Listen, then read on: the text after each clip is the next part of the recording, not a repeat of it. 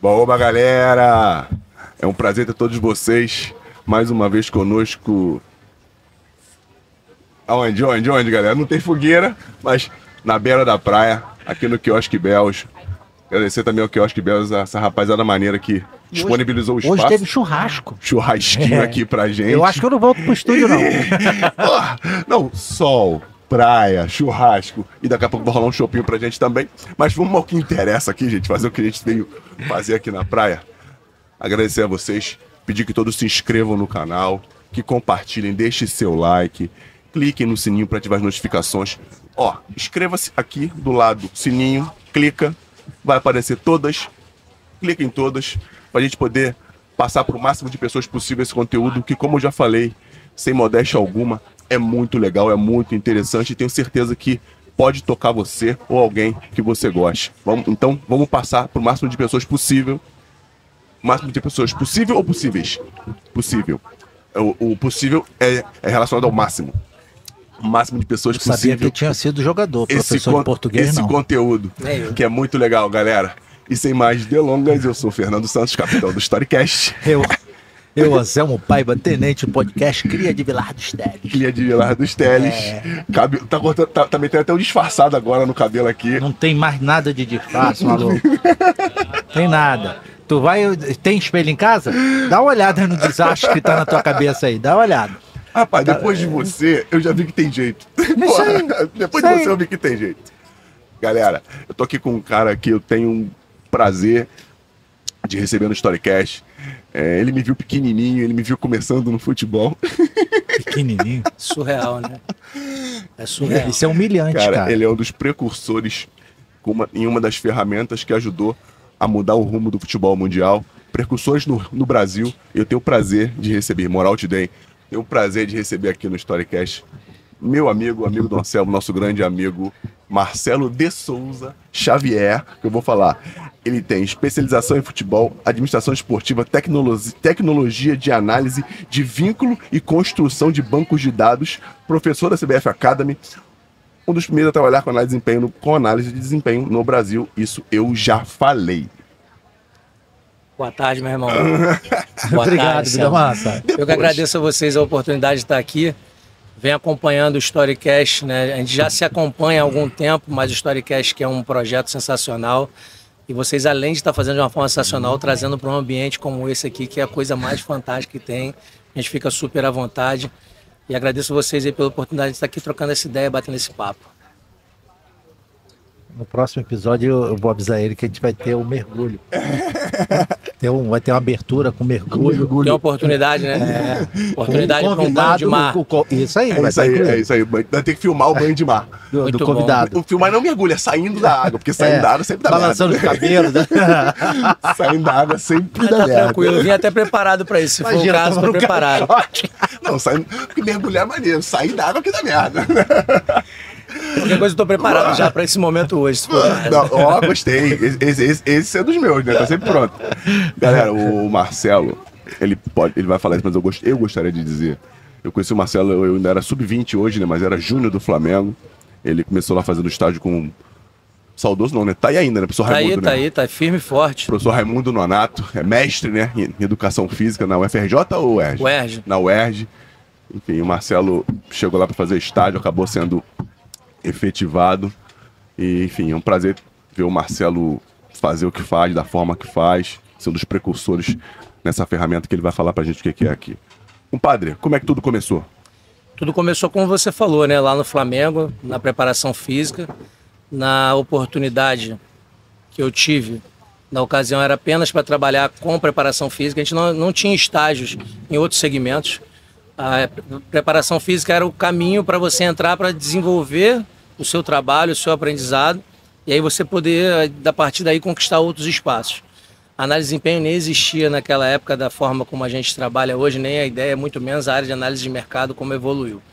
E o, e o professor Raimundo, né, como você citou, na qual eu tenho extrema gratidão. Tu era aluno dele? Então, eu fui aluno dele e eu fui o único aluno que questionou uma nota que ele atribuiu numa prova. Eu achei ah, que a minha nota estava errada. Que isso, hein? Caramba. Por magias assim. Esse é, é E aí o. Saúde, Pô, um saúde aí até. Saúde, que nossas Saúde. mulheres nunca fiquem viúvas. Amém. Então, Puta que pariu. então. delícia, né? E o Anselmo nem, nem é de beber, cara. Nem eu. É, Mas eu tô com uma pedra de sal grosso aqui do churrasco. Ficou eu também não. aqui. Aqui- Você tava contando mentira, maluco. Bom, eu sei que não vão editar que essa parte vai entrar, mas tem que falar a verdade, não tem jeito, né? Porra, Então tá assim, maluco. professor Raimundo, eu fui até a sala dele para questionar uma nota na prova e eu achava que a minha nota tinha que ser melhor. E ele achou é, extrema Cara, se eu fosse, petulância da se minha eu fosse parte. contestar as notas dos meus professores, Então, mas eu fui porra, tava eu- contestando até hoje. Eu fui porque eu- foi a primeira vez assim que eu tinha tirado uma nota muito baixa, sabe? Foi quatro alguma coisa. Ele falou, não, era falou minha regular. Ele falou assim, tranquilo, eu vou corrigir pra você. Aí eu achei bem bacana. Me chamou lá na sala. Quando ele me chamou na sala, eu falei, ei, professor, o que, que o senhor achou? Ele falou assim, não, eu corrigi, realmente, sua nota não estava certa. Sabe aquela sensação assim, pô, de, De alívio. conforto? Deu menos. Pô, deu menos, deu três e pouco, baixou mais, Ele quase... corrigiu ponto e vírgula. Pô, quase, quase 2.3, era 4, 4 e quase 5, virou 3, quase dois. Pô, eu falei assim, pô, eu falei, caramba. E aí, Fernando, é, já, já acompanhando o futebol, buscando um espaço para estágio, eu fui assistir um jogo no Flabarra, que era Flabarra, em 98 ainda. Otávio Pinto Guimarães, que era aqueles torneios de final de ano, né, do, do Sub-20, na época juniores. E aí teve uma briga no meio do jogo, não sei nem se foi você que começou a briga. Que isso? Por que Mas seria tô brincando. Mas assim, mas teve uma briga generalizada e no meio daquela confusão, eu nem sabia que o professor era o, era o preparador físico do Sub-20. Tu deu uma voadora nele. Não, ele me correção. viu lá, ele me viu lá e falou assim: "Pô, tá fazendo o que aqui?" Eu falei: "Pô, tô pedindo uma vaga de estágio no Barra, que era o time que tava jogando contra." Falei assim: "Pô, cara, tem uns estagiários aqui, eu vou liberá-los." E tu quer ficar comigo? Foi assim, eu tava no lugar certo, Na na hora hora, certa. errada, porque a porrada tava comendo, mas ele me convidou. É errada pros outros, certa pra E eu tu. tava ali de boa. E ali, logo depois, alguns dias, meu telefone tocou, ele me chamando pra eu começar um estágio. Eu comecei o estágio lá com vocês. A época, pô, só fera, né? Você, Júlio César, Juan, Alessandro, é, Reinaldo, Lê. Lê, Fabiano Cab- Cabral, Cássio, Dida. Dida, o- o- Rocha, Vitor Simões. Vitor, Vitor Simões, Jackson. Jackson. Cara, uma galera, Rui. Rui, o time, o time era, Pô, era um time nervoso. realmente Jogar contra era difícil e aguentar depois do jogo era mais difícil É, ainda. um time realmente de alta periculosidade, como a gente fala, né? Time de alta periculosidade. E ali eu comecei no futebol, né? Comecei tentando entender como era o processo de preparação física. E aí fiquei um período de quase dois anos como estagiário, que era o período que eu terminava minha graduação. E aí, logo depois, logo depois eu Logo depois eu, eu quando concluí minha graduação, eu fui convidado para ir pro sub-11. E eu falei, pô, beleza, tô dentro. Aí eu fui subindo categoria por categoria No lá. Flamengo mesmo? No Flamengo. Como preparador eu, físico. como preparador físico, eu fui do sub-11 e cheguei até o 20. Entendeu? E aí foi isso, isso foi de 98 até 2004, finalzinho de dezembro de 2004 Caramba, tu ficou esse tempo todo no Flamengo, cara. Sim. Fiquei cinco anos e um pouquinho, Caraca, praticamente. é.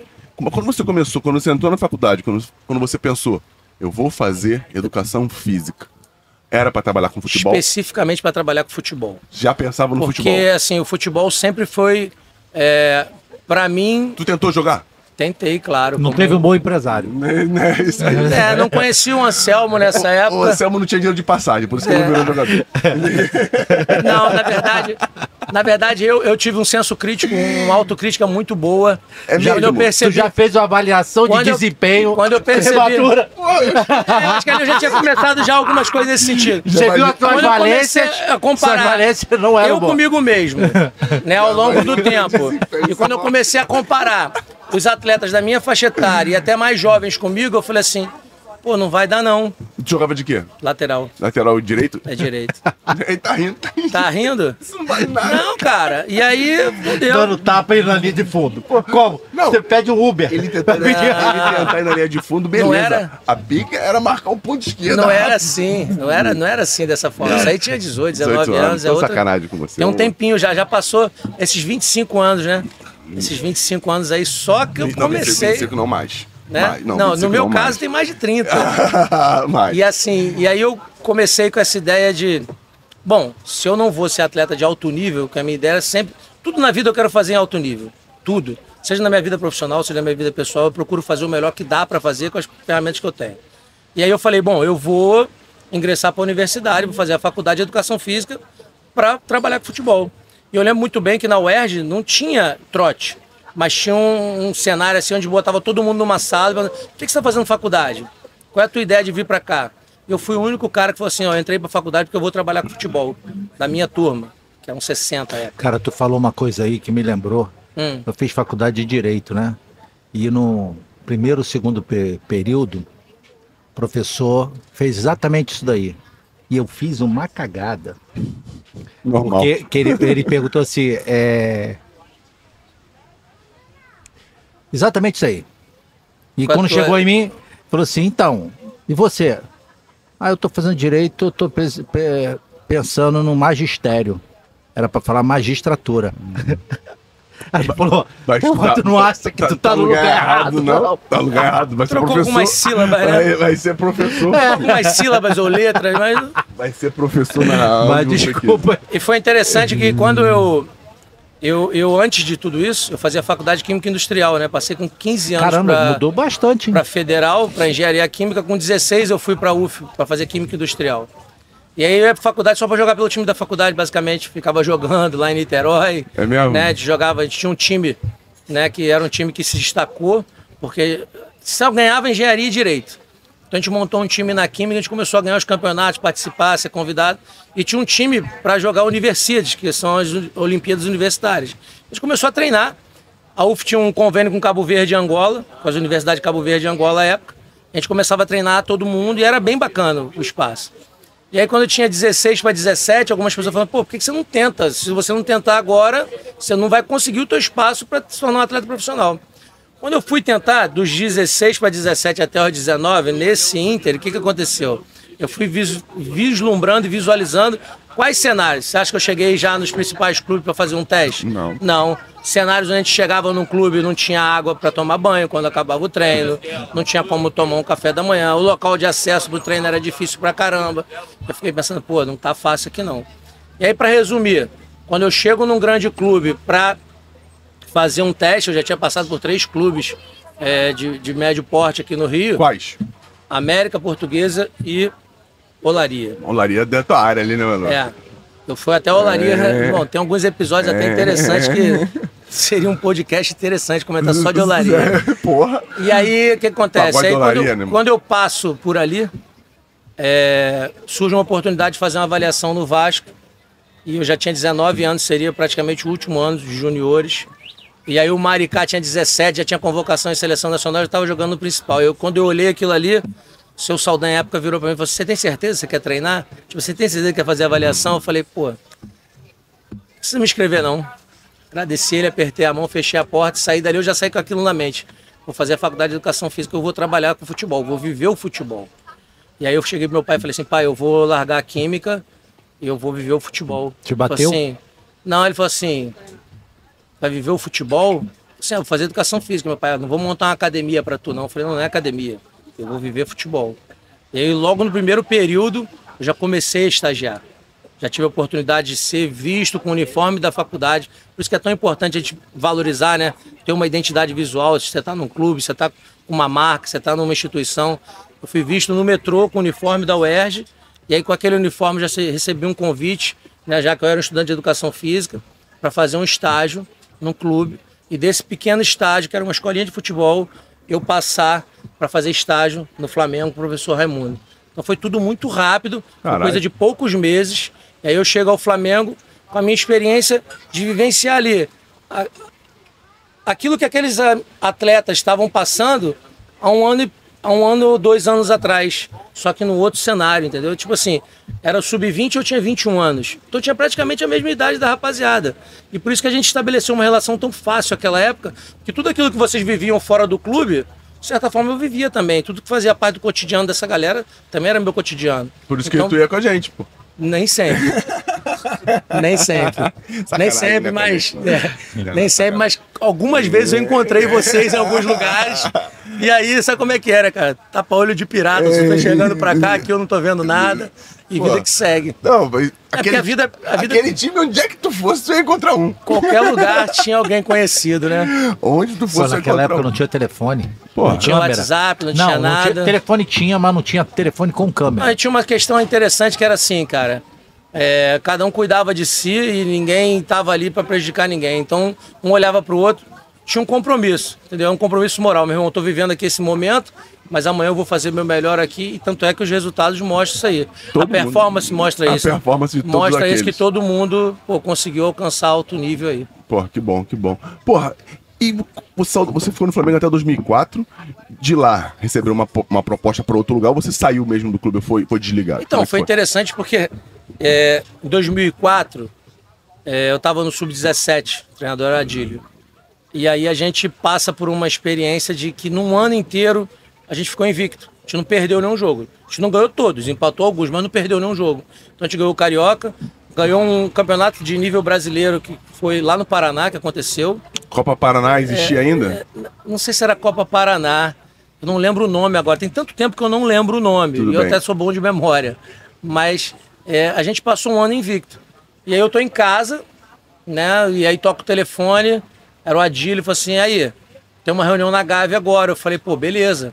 Eu falei, Brau. Ele falou, pô, cara, o negócio é o seguinte: é, vai ter uma reunião que a gente vai pro Sub-20. Eu falei, pô, show de bola. Depois de um ano desse, passar pro Sub-20, já tinha sido indicado para a seleção brasileira Sub-17 como preparador físico e para Sub-15 também. Tinha uma situação assim rolando. Eu falei, pô, meu momento de eu começar a viver realmente. Agora eu vou me tornar um profissional do futebol de verdade. Porque ali eu estava ainda aprendendo os processos.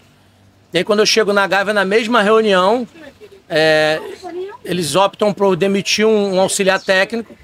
E aí o Anderson Barros, que hoje é o CEO do Palmeiras, que foi o cara que mais me ajudou na vida, isso eu tenho um orgulho de falar. Vulgo pão de queijo. O que mais me ajudou na vida, sem dúvida alguma, mais me deu, me deu oportunidades e mais acreditou em tudo que eu construí.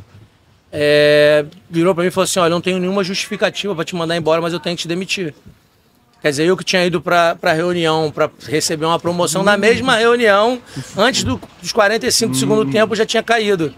E aquilo ali foi marcante para mim, entendeu? E aí depois eu fui pro projeto Sendas, né? Eu participei de um processo seletivo do projeto Sendas que virou o Audax, foi o Caraca, primeiro tu também viu no Cenas com aquele bando de gente que fez É, sucesso, cara. Barroca, todo mundo. Tive com aqueles caras todos lá no início, só que eu fiquei muito pouco tempo. O que, que acontece? Eu tinha contrato com um projeto social, e aí o, o Sendas não tinha a possibilidade de contratar com dois registros CLT. Entendi. E aí a chefe do RH falou assim, ó, a gente não vai poder te contratar porque você tem registro CLT e outra instituição. Falei assim, é, mas está autorizado pelo Brunoro. O Carlos Brunoro era o, era o gerente, né? Era o CEO lá. E aí ele virou e falou assim, é, mas ele manda lá no futebol, quem manda na empresa sou eu e você não vai ficar aqui. Eu falei, tudo bem. Tentei reverter conversando, não deu. Depois fui pro Bangu, Ah, time grande. Fui pro Bangu, que eu sabia que tu ia gostar dessa, para ajudar o Carlinhos, né, Carlos Eduardo Parreira, que foi meu estagiário lá no Flamengo, que ele estava no Sub-17 e 15. Eu falei, cara, eu pego uma categoria e te ajudo aqui. Fiquei uns três meses lá no Bangu, foi uma experiência fantástica para mim. A experiência de ter convivido com o Marinho, então, foi sensacional. Assim, eu falo isso sempre, o Marinho passava nos sacolões da região, da região ali da Zona Oeste toda, ia catando fruta para dar para os moleques tomar de café da manhã. Então tem coisas que a gente vive no futebol que ninguém sabe, né, cara? Quando tu vê um exemplo desse de vida, de humanidade, tu fala assim, pô, futebol vai muito além de jogar, ganhar, vencer e ter glamour e estar. Tem ensinamento, é, é coisa de vida mesmo. E aquilo mexeu muito comigo. E aí depois passou aquele processo, algumas coisas foram acontecendo. Recebi um convite para trabalhar na área de preparação física, mas na polícia. E aí, quando eu vou para essa área, de repente eu recebo um convite para ir para a área de tecnologia. Os meus serviços prestados, Sim. e eu vou para a área de tecnologia sem conhecer praticamente nada de tecnologia. Eu conhecia como mandava um e-mail e fazia algumas coisinhas no Excel, planilha. E eu fui para lá para, tipo assim, aprender tecnologia. E lá eu aprendi o que, que aquela- tecnologia fazia e como eu poderia levar aquilo ali e ingressar com aquelas tecnologias para o futebol. Qual seria a Na verdade- tecnologia? É, na verdade, um conceito, como você falou no início, né, de análise de vínculo e bancos de dados. Então, assim, ferramentas que eram ferramentas investigativas, na área de segurança pública, principalmente, né? e na área de análise de fraude, etc. E eu comecei a pensar, bom, se eles investigam todo esse processo aqui, dá para investigar todo o processo, desde que o atleta chega na categoria de base, chega até o profissional.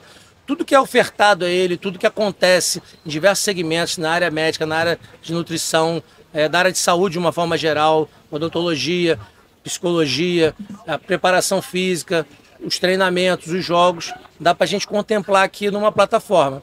Então eu organizei uma plataforma que era gerida via web, com um banco de dados.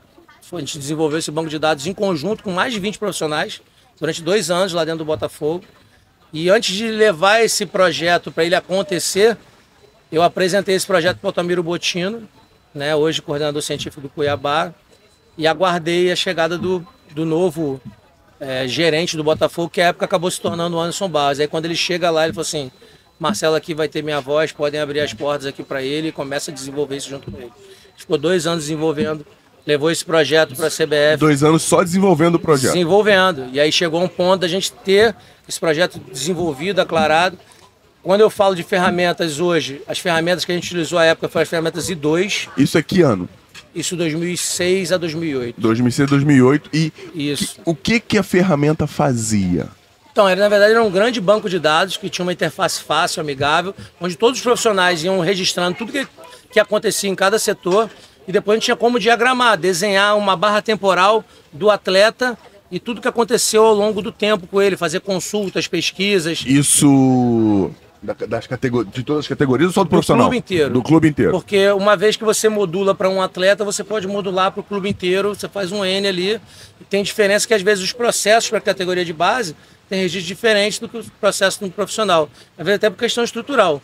Porque um tem, outro não tem, entendeu? Mas não tinha dificuldade nenhuma nesse sentido. E o grande lance foi que o pessoal todo abraçou a ideia. Dá um exemplo, dá um exemplo para a galera que está vendo a gente, Marcelo. O que, o que, que fazia? O que, que fazia? o que que a ferramenta ela fazia na o quê? prática, na prática. Na prática, ela é, sei lá, a quantidade de suplementação que ela, aquele atleta recebeu, é, quantos treinos ela fez, o quanto ele evoluiu de massa magra, o quanto ele cresceu, é, então, como que era tudo isso? isso, vou dar um exemplo. É quando isso, você, pra, por exemplo, você falou de massa magra, por exemplo, né? Possível. Relação de percentual de gordura, massa magra, etc. Toda vez que eu abri a ficha do atleta, eu já tinha lá atualizado os dados mais recentes dele. De que forma? O fisiologista foi lá, fez uma avaliação de percentual de gordura. Foi lá e cadastrou. Só que quando eu abro o banco de dados, tem uma página que é a folha do atleta, a folha de dados dele. Ali já tem nome, total de jogos que vai contabilizando, total de minutos que participou, percentual de gordura atual, é, jogos onde ele atuou como titular, tudo num ambiente só. Só que isso preenchido por diversos profissionais. Não era uma coisa que tinha uma pessoa que ficar ali, né, manuseando e fazendo, todo mundo fazendo a sua parte de registrar o seu trabalho, dava um volume de tudo que acontecia com o atleta.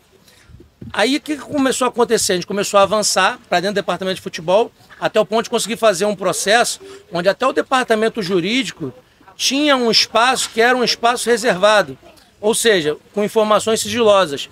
Então tinha dentro daquele ambiente a possibilidade de fazer um registro de contrato ali e só teria acesso àqueles dados o diretor executivo, o departamento jurídico, os advogados, etc. O preparador físico não ia saber quanto era o salário do atleta. Mas não teria problema nenhum, por exemplo, o advogado saber qual é o percentual de gordura do atleta. Isso não muda nada significativamente. Depende, se ele for X9 e quiser sacanear o atleta, ele fala não, na beleza, tá mas, gordo. Mas, a, mas a ideia em si. A ideia não, em tô si, sacanagem, tô sacanagem. A ideia em si era você criar um ambiente onde todos poderiam colocar os seus dados, de forma sigilosa ou não, e era apresentado às áreas competentes. E o diretor executivo tendo acesso por cima de tudo, visualizando todas as áreas. É como se tudo estivesse debaixo do guarda-chuva dele, ele ali conseguindo visualizar toda essa estrutura.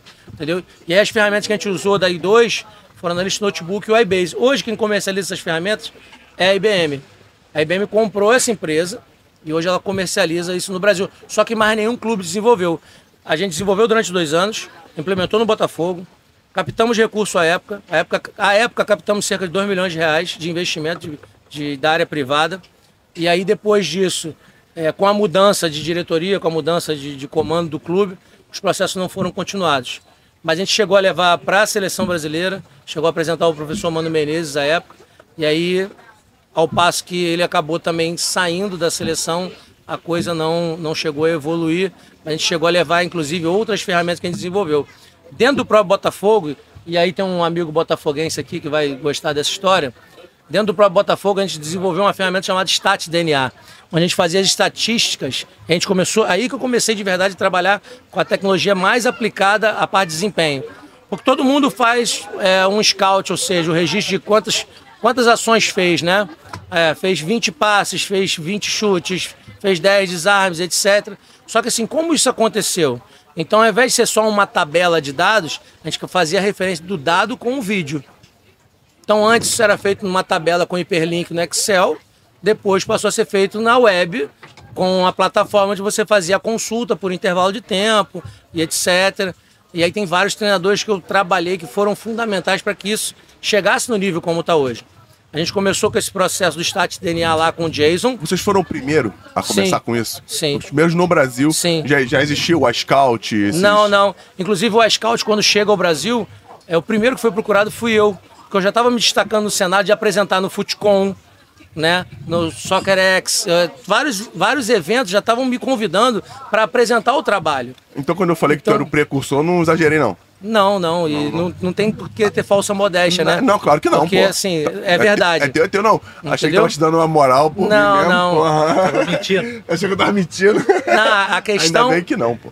A questão é que a gente é, começa a fazer isso, mas de uma forma muito simples, entendeu? E mostrando às pessoas como estava sendo feito. Porque eu nunca tive a pretensão de olhar para algo e falar assim, bom, é, eu vou usar isso aqui para me garantir profissionalmente. Que tem muita gente que às vezes acha que tem um feudo ali dentro do, departamento de futebol e como ele manipula e gere os dados, ele pode constituir aquilo ali a seu favor. O que que eu passei a fazer? Eu passei a fazer registro dos meus processos e comecei a buscar pessoas pares dentro da comissão técnica para compartilhar aquelas ideias. Eu lembro que o que me fez passar a dar aulas, o que me fez passar a ir para congressos, etc., foi montar uma apresentação de quatro slides, chamar quatro ou cinco membros da comissão técnica que falaram com os demais, me reunir numa sala lá em General Severiano, apresentar hoje as minhas ideias de trabalho são essas e hoje eu consigo desenvolver isso. Foram quatro slides. Dali veio uma série de sugestões, críticas, elogios. Dali eu comecei a pensar numa didática. Eu já tinha trabalhado nessa empresa de TI com a parte de treinamento, ensinando como usar software. Falei, como é que eu uso é, uma didática para que essas pessoas se encantem com isso aqui, usem como ferramenta no dia a dia e passem a fazer com que o ambiente seja mais integrado. Que a questão da transdisciplinaridade seja realmente uma coisa leve e que as pessoas não se sintam é, presas, tipo assim, reféns de estar reportando e, e, na verdade, olhando para aquilo falando assim, cara, isso aqui me preserva.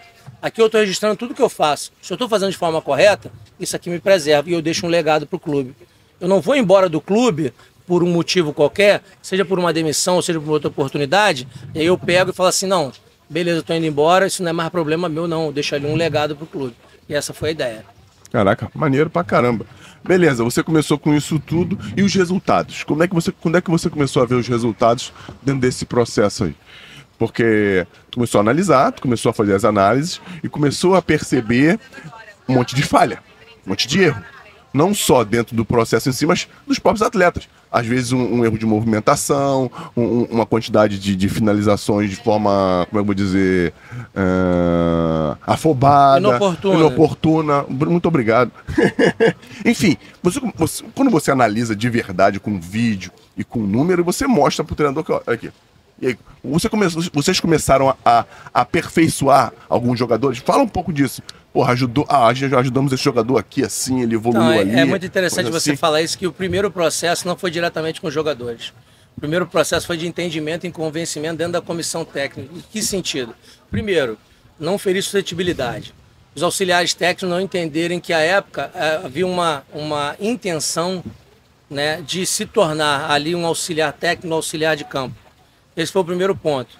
Né? Porque os treinadores, em geral, à época tinham muito mais é, auxiliares, auxiliares escudeiros, né? Aquele cara que está sempre ali com o cara, é sempre aquele auxiliar.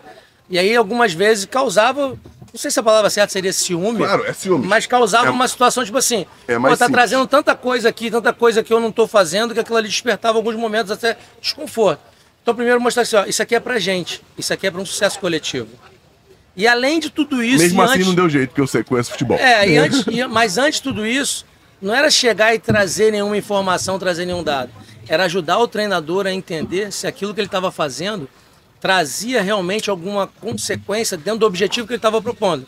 Então, assim, ele tinha uma perspectiva dentro de um treinamento ou de um jogo e ele conseguiu realmente alcançar o objetivo. Está conseguindo fazer com que o atleta, como você colocou, consiga progredir, evoluir em aspectos físicos, né, de, de movimentação, em aspectos técnicos, em aspectos táticos principalmente. A gente já começava, como você falou lá atrás, a pensar na ideia de análise de tática individual. Porque antes de uma tática coletiva, você tem uma tática individual. Então, toda vez que um defensor, por exemplo, tenta antecipar muito, quebra a linha, abre um espaço, gera chance para o adversário. Então, a gente começava a trabalhar isso aí e pensar, bom, como é que eu vou registrando isso? Primeiro você começa a, a observar um volume. Esse volume você vê nos jogos, você vai categorizando aquilo ali, você vê, ah, tem números que apontam para isso aqui. Só que os números você tem que entender como eles estão acontecendo. E aí depois que você faz isso, você começa a entender o como, aí você tem que pensar, como agora eu transmito isso para a comissão? Como agora eu passo isso para o treinador? Ao ponto da gente chegar a criar um processo bem bacana, institucionalizar esses processos e começar a chegar para os atletas, sabe? Aí começando a chegar para os atletas primeiro através da figura do próprio treinador, a ponto de chegar em alguns momentos até da gente apresentar parte da preleção antes do jogo, apresentando situações do adversário, pontos fortes, pontos fracos, mas junto ali com o treinador. E quando a questão de melhorar um atleta, é, vou dar um exemplo nem de melhoria, é mas... melhorar não é ajudar. Então, ajudar, né? ajudar. Eu falei errado. Porque assim, é, primeiro que todo atleta tem que ter um, é, um senso crítico, né? Tem que ter uma autoavaliação. E a gente tem que tomar muito cuidado que abordar uma pessoa é diferente de abordar outra. Eu não posso abordar duas pessoas da mesma forma e ter o mesmo resultado, porque são pessoas diferentes. É, isso aí. Né? E atletas também têm várias circunstâncias que transcendem o muro do clube. Tem quem fala na cabeça dele depois do jogo, que às vezes é o empresário, que às vezes é o agente, né? Tem quem está ali o tempo todo do lado dele questionando algumas coisas para que ele dê resultados mais imediatos e não entende o processo que está acontecendo. Então, assim, várias situações aconteceram que são legais. Eu estava comentando contigo antes da gente começar aqui, questão do Elkson, por exemplo um estudo de finalizações de um dos campeonatos brasileiros mostrou que o Elkson foi o atleta que mais finalizou. Um estudo feito por vocês. Feito por nós. E aí, olhando assim, assim, pô, é o cara que mais finaliza. E obviamente você vai pensar assim, se ele é o mais finaliza, ele vai ter chance de ser o artilheiro. Mas ele não estava muito perto da artilharia. O artilheiro naquele campeonato foi o Fred. Com quantos aí, gols, à frente, gols à frente dele? Sabe, imagina. Uns 40% a mais. Não vou dizer os números, não, 40% mas um é bom, é, bom, é um bom, é bom número, é, bom, né? é melhor sair pelo percentual. Não, morra, espetacular. E aí, e aí, e aí a gente começa a, a identificar o quê? Que a gestão de espaço e a gestão de esforço que ele faria mudando de função, saindo de um meia de ligação, de um meia atacante para a função de centroavante, daria ele condições de ter mais oportunidade de acelerar um contra um e definir melhor o jogo. Tava mais a perto do gol, né? A própria análise de é, bolas paradas defensivas, onde ele marcava a zona, ele ficava muito distante do gol adversário. Então, às vezes, se a bola fosse em profundidade, ele teria que arrancar por 40, 60 metros. É uma progressão muito grande. Diferente se ele tivesse já na linha central como rebote ali, como alguém para fazer o arrasto. Porra, entendi. E, e, dessa forma vocês mudaram, ele mudou de posição, o treinador na época o mudou treinador, a posição. na época, o Oswaldo Oliveira mudou a, a posição dele. E aí depois ele acabou, além de tendo boa performance, gerando um negócio interessante pro Botafogo. E, e, ele foi pro Guangzhou Evergrande. Isso. Time lá, campeão da... Não lembro se foi 63 milhões a época. Não, ele foi muito foi bem... um valor extraordinário. Que ele veio, ele veio do Vitória, né? Que ele estava meio assim, meio morto lá no Vitória, não teve tanto projeção lá, né?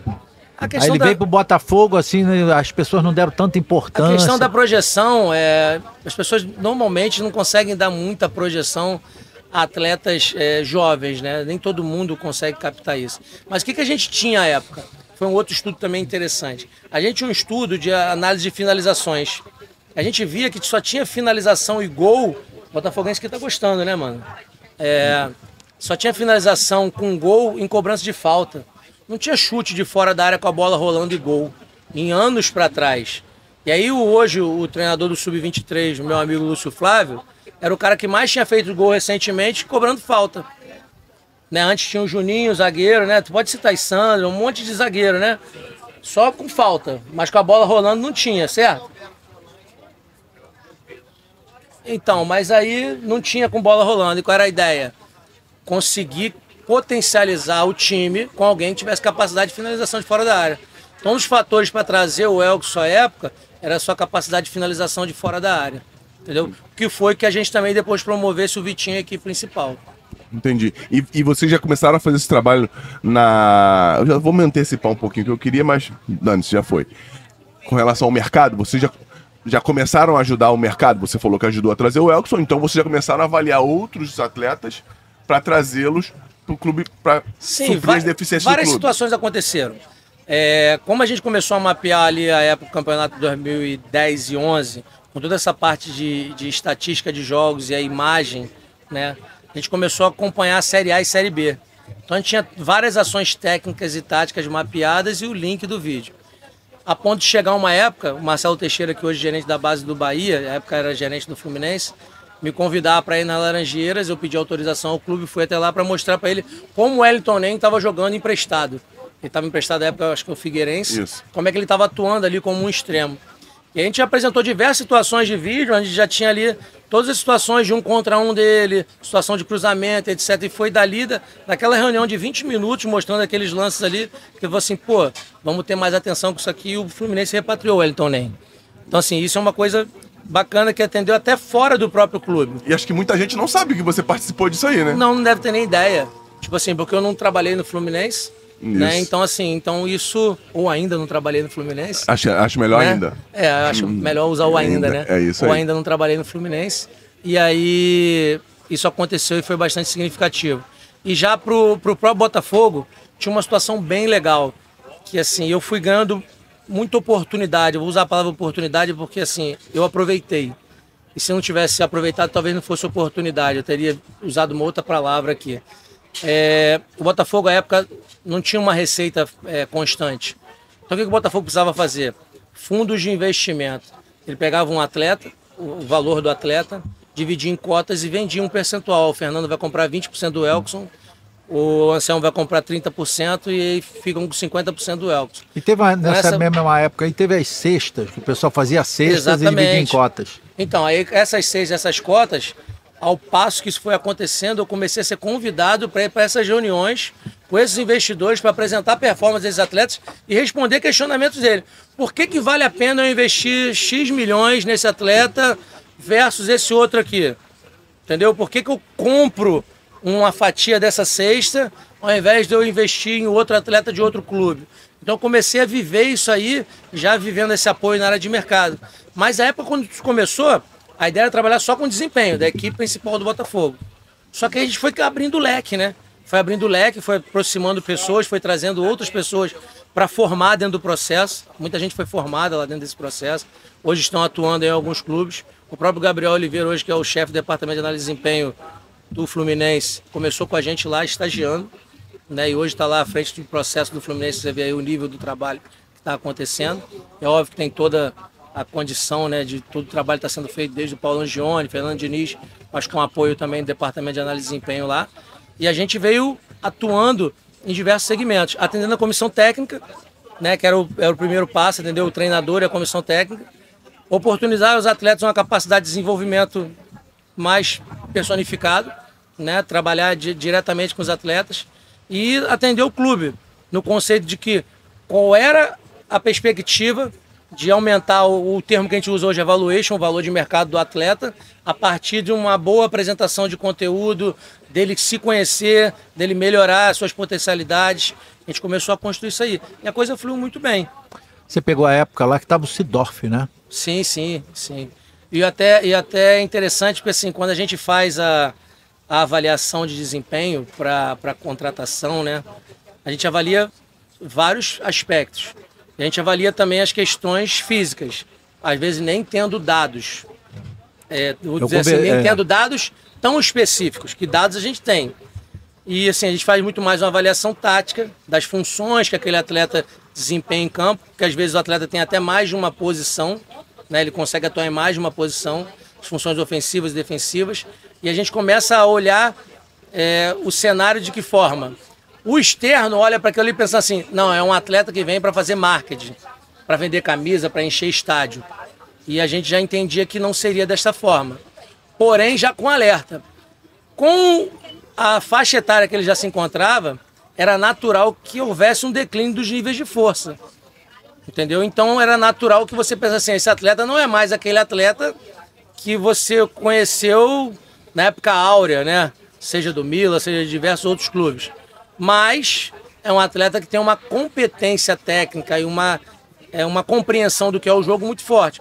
Então eu lembro que o relatório tinha até um, um, um item que era parte de, de, de avaliação física, onde ter atenção sobre a capacidade física dele, dar a ele ou não a condição de desempenhar as mesmas funções que desempenhava anteriormente. Ou seja, pensando até em usá-lo numa outra função. Isso feito por você. Isso. O... Só que com apoio da área de fisiologia e preparação física. Que era o Altamiro Botino. Altamiro, Altamiro, Altamiro, né? que foi Altamiro, Altamiro uma vez conversando comigo lá no, é, no Botafogo, ele falou que o cara era um monstro. Que então. ele teve que mudar todos os processos, porque você tinha uma, assim, volume muscular até 10, né? Percentual de gordura, um exemplo, até X. Assim. Ele passou tudo. Um exemplo, se fosse botar lá, então, o volume muscular dele Altamiro, batia 12. O Altamiro. O máximo era 10, batia o Altamiro, 12. tecnicamente, é a minha maior referência dentro dos profissionais do futebol brasileiro. Não. Talvez mundial, porque né, os outros ele eu ama aquilo, né? Ele, ele, é, ele é aficionado, apaixonado, dedicado e ele tem uma coisa que é muito especial, que é assim, ele compartilha tudo que ele tem. Ele não tem aquela coisa do poder estar tá na minha mão porque eu sei isso aqui. E assim, o que aconteceu de mais interessante é que nesses processos pioneiros, Altamiro também foi o primeiro cara que, além de trazer a termografia para o Brasil, foi o cara que trouxe a análise genética de atletas de futebol, análise com saliva. Então, quando ele faz a análise do Sidoff, dentro do elenco todo, em termos de aptidão física, genética, o Sidoff era o que tinha disparado a maior capacidade genética para ser um atleta de futebol. Então aquilo ali já era um fator de falar assim, você pode botar que o cara é pau de dar em doido, entendeu? É, é, de, é, esse teste é direcionado para atleta profissional de futebol. Isso. Pô, isso é fodido, hein? Isso. E aí eu, e assim, a gente não avançou muito porque inicialmente era uma coisa muito cara, tinha que ser feito com parceria. Foi feito parceria com a Universidade é, Unirio, né? Com o professor Luiz Cameron, professor doutor, né? Pós-doutor Luiz Cameron, que tem que ser um gênio para desenvolver essas coisas, os caras são extraterrestres. E aí a gente começa a fazer isso aí, só que qual era a minha ideia já naquela época? Pô, se eu vou hoje fazer uma análise, né? Pode ser de dermatografia, que é a, que é a questão da, da digital, uma análise saliva, qualquer análise genética que seja, eu posso observar ali, antes de, do menino ou da menina passar por um processo seletivo, já saber se tem predisposição ou não ao esporte. E que nível de predisposição é esse? Se é mais direcionado à parte física, se é mais direcionado à parte de compreensão, né? A parte... Então tudo isso já tem estudos já bem elaborados para isso. Só que esses processos ainda não são aplicados. Como que poderiam ser aplicados hoje? Eu acredito, por exemplo, que a CBF poderia aplicar todos esses processos em todos os atletas das, das, das séries A e B, das categorias de base, e ali poder entender de uma forma bem específica quem é um atleta de 15 anos que acelera mais rápido, quem é um atleta de 17 tem a melhor velocidade final nos 20, 30 metros lançado. Quem é um atleta que tem maior capacidade de resistência para aquela posição. Só que isso hoje ainda não acontece. Tudo acontece internamente dentro de cada clube, como eles podem fazer. Os atletas vão se destacando nas competições, vão sendo observados e aí vão sendo convocados. Entendeu? Mas acho que ainda dá para a gente fazer muito mais coisa. Com certeza dá para fazer muito mais coisa. A gente já tem ferramenta para caramba aí no mercado. Cara, mas do jeito que as coisas andam, os clubes ficando um pouco mais ricos, o clube vai fazer essa direção. O clube vai, vai tomar essa direção. Alguns clubes tomam essa mesma direção. Perfeito, só que só os mais ricos. Aí é que tá. E como é que o futebol? A gente não quer. Eu acho que a gente não quer viver o que viveu ou vive Espanha. Tendo Real Madrid e Barcelona disputando tudo o tempo todo há, há anos, anos e anos. Mas isso mas está fora do nosso controle. Sim. Só que se eu penso em produzir um futebol mais competitivo, se eu penso em fazer com que o futebol brasileiro continue sendo futebol de destaque da elite, é, N vezes campeão, vou usar o N vezes campeão, eu preciso fazer com que o futebol como um todo cresça. Senão só vai crescer onde tiver poder aquisitivo. Concordo, está crescendo, mas é, é, é, é indiscutível que alguns vão sair na frente de outros, como a gente está vendo. Com certeza. Porque hoje, é, os últimos cinco anos, cinco ou mais, tem uma hegemonia de alguns clubes aí que vai durar, acho que durante um tempinho ainda. Pode ser que uma coisa ou outra aconteça, mas. Mas é interessante que, assim, hoje você vê uma hegemonia no alto da tabela. Os primeiros lugares. Verdade. Né? Nas finais. Mas hoje, a busca pela hegemonia não está só no alto da tabela, está na manutenção da Série A. Então, os clubes, mesmo com menor investimento, estão investindo em quê? Em processos. Em processos contínuos. Não é fazer um bom processo aquilo ali acabar quando mudar uma presidência ou quando mudar um diretor, não.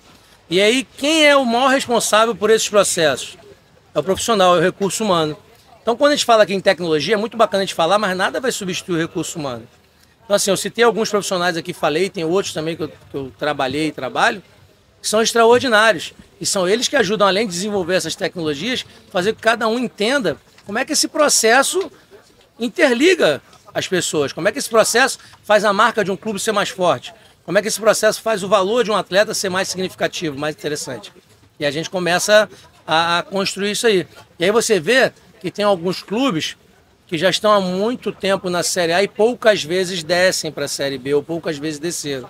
E tem outros com mais frequência, entre indas e vindas de Série A e B. E aí você vê as questões não só de gestão, mas as questões financeiras. E aí tem uma claro. série de fatores, entendeu? Perfeito. Você falou do Oswaldo aí, Fala umas resenhas aí do Oswaldo. Eu, eu, li aqui. Não, não é nem do, do, com relação ao trabalho, com relação a algumas, algumas coisas pitorescas que eu já aprendi com a Cintia Chagas que pitoresco é o quê? É o que merece ser contado. Né? É.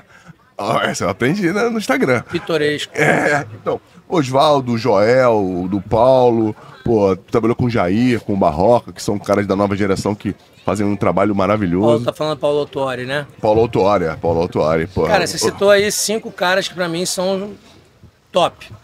Se tivesse fazer um top 5 dos que eu trabalhei, com certeza são esses aí. Sabe, com todo respeito aos demais, e são esses aí. O Joel, por exemplo, foi o que eu trabalhei né, inicialmente, já no ano de 2010. Foi o primeiro? Então, Não. o Joel ele é significativo para a mudança de alguns paradigmas é, na área de análise de desempenho. Por quê? Quando eu falei para você assim, ah, a gente tinha uma tabela onde a gente tinha lá o vídeo, né, o número, ah, fez, teve quatro escanteios no jogo. Clica no número 4, abre ali o vídeo. Aí aparece lá os quatro escanteios. Pô, uau, dá pra ver em qualquer lugar, coisa e tal. Aí na minha cabeça, o que, que eu fiz? Não, vou botar tudo na web. Na hora que ele falar tal, eu for lá, consulto o jogo tal. Pá, abro aqui, aí ele tá lá sentado, olhando. Marcelo, eu quero ver os escanteios dos últimos quatro jogos, ou dos últimos cinco jogos. Falei, valeu, professor, beleza, liguei a TV, pá, pá. Quando eu conecto, o que acontece? Cai o sinal da internet. Aí eu comecei a suar. Ele tá com algum problema? Eu falei, não, tá tudo de boa. Firme, né? Tá tudo de boa. Pá, pá, pá. Nada, sem sinal da internet. Eu não tinha baixado os arquivos para minha máquina. Eu dei um Nossa. mole. Eu não tava com aquilo fisicamente na máquina, eu tava só na nuvem, né? E aquilo ali me deu a sensação seguinte, cara, eu tenho que ter uma ferramenta onde eu consiga baixar também, ter, ter local. Quando eu for fazer uma apresentação. Então, aquele foi o primeiro momento, quando ele arremessa a chuteira na minha direção, tipo, sai da minha frente, só volta se estiver funcionando, que eu falei assim, cara, tem que ter mais uma forma de apresentar esse conteúdo. Ele destacou a chuteira? Tacou a 45 ou 6. Ele... Pé desse tamanho assim, só que ele não pegou. Ele destacou a chuteira, só volta quando estiver funcionando. Só volta quando estiver funcionando, ele não pegou.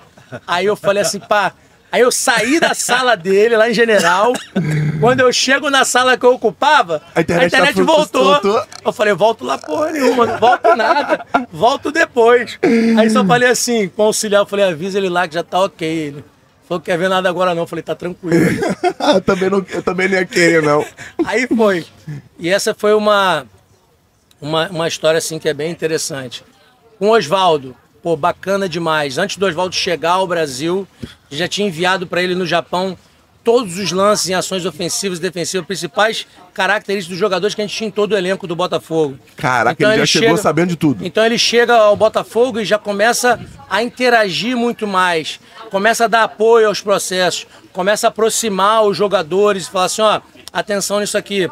Começamos a criar não um glossário, mas uma forma de é, comunicar aos jogadores que a gente tinha ali ações que a gente queria manter. De que forma? A gente queria que aquilo acontecesse todo jogo. Então a gente criou ali um vocabulário nosso, né?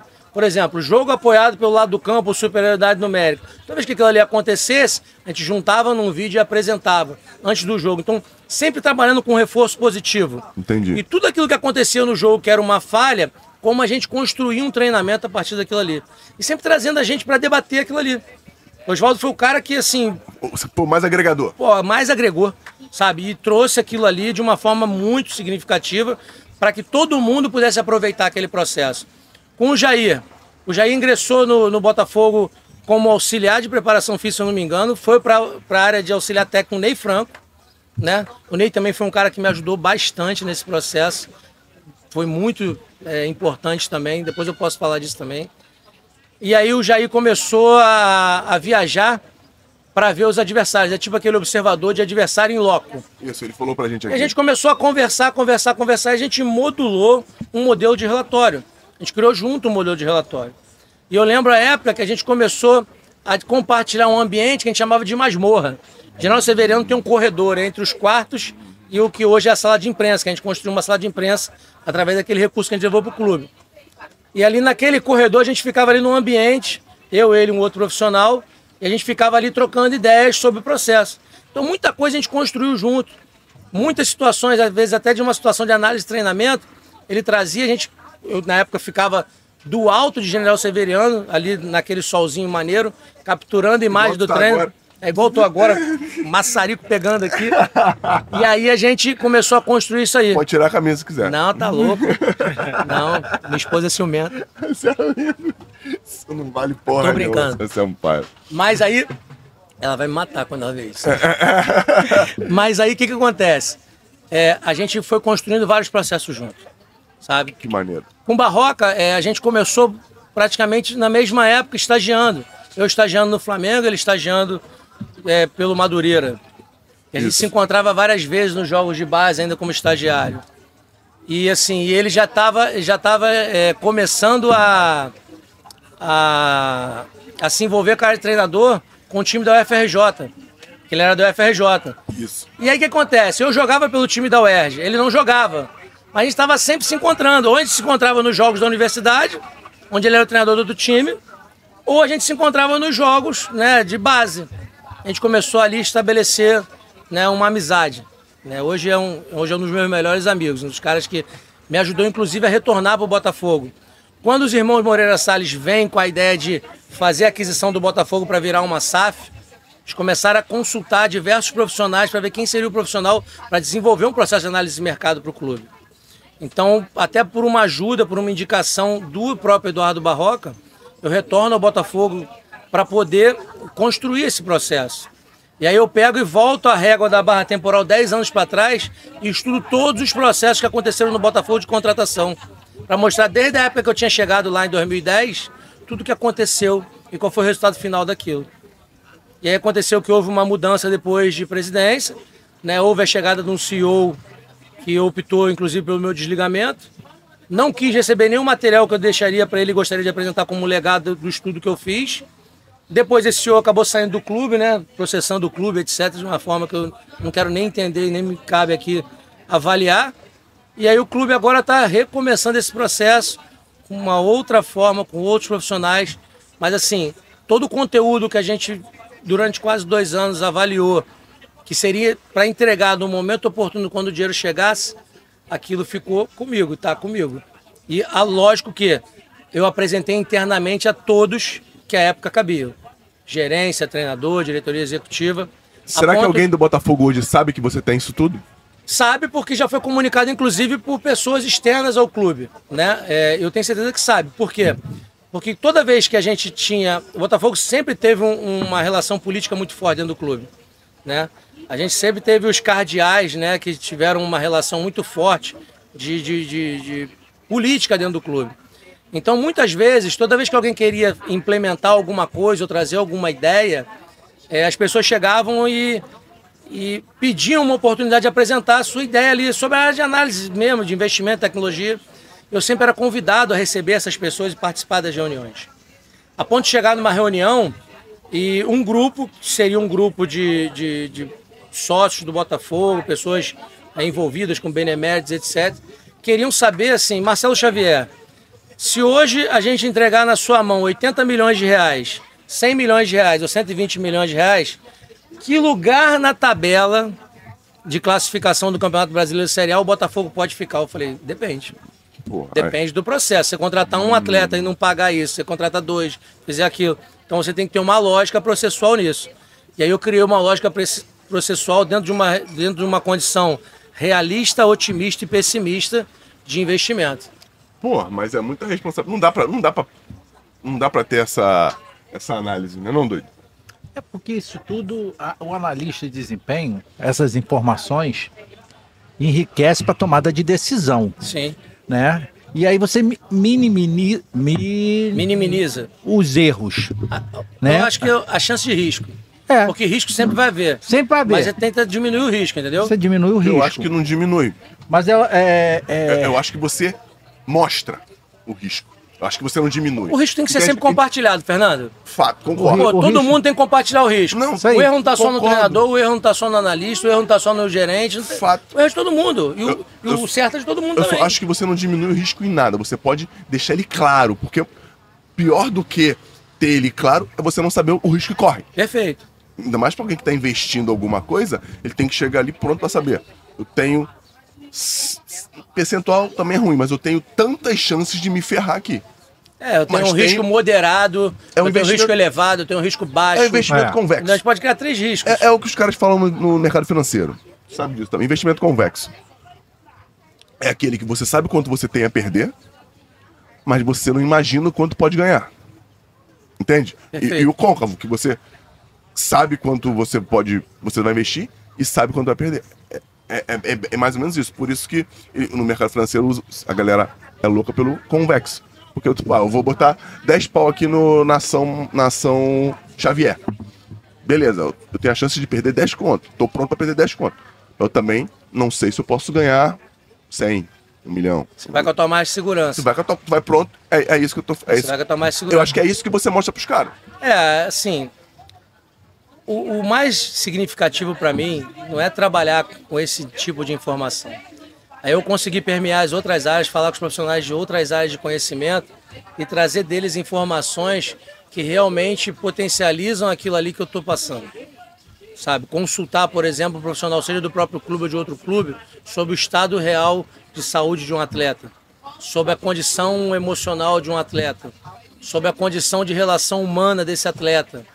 Né? Porque hoje a gente não olha mais acertou, errou um passe, acertou, errou um chute. Hoje a gente olha tomar a decisão. Tomou a decisão?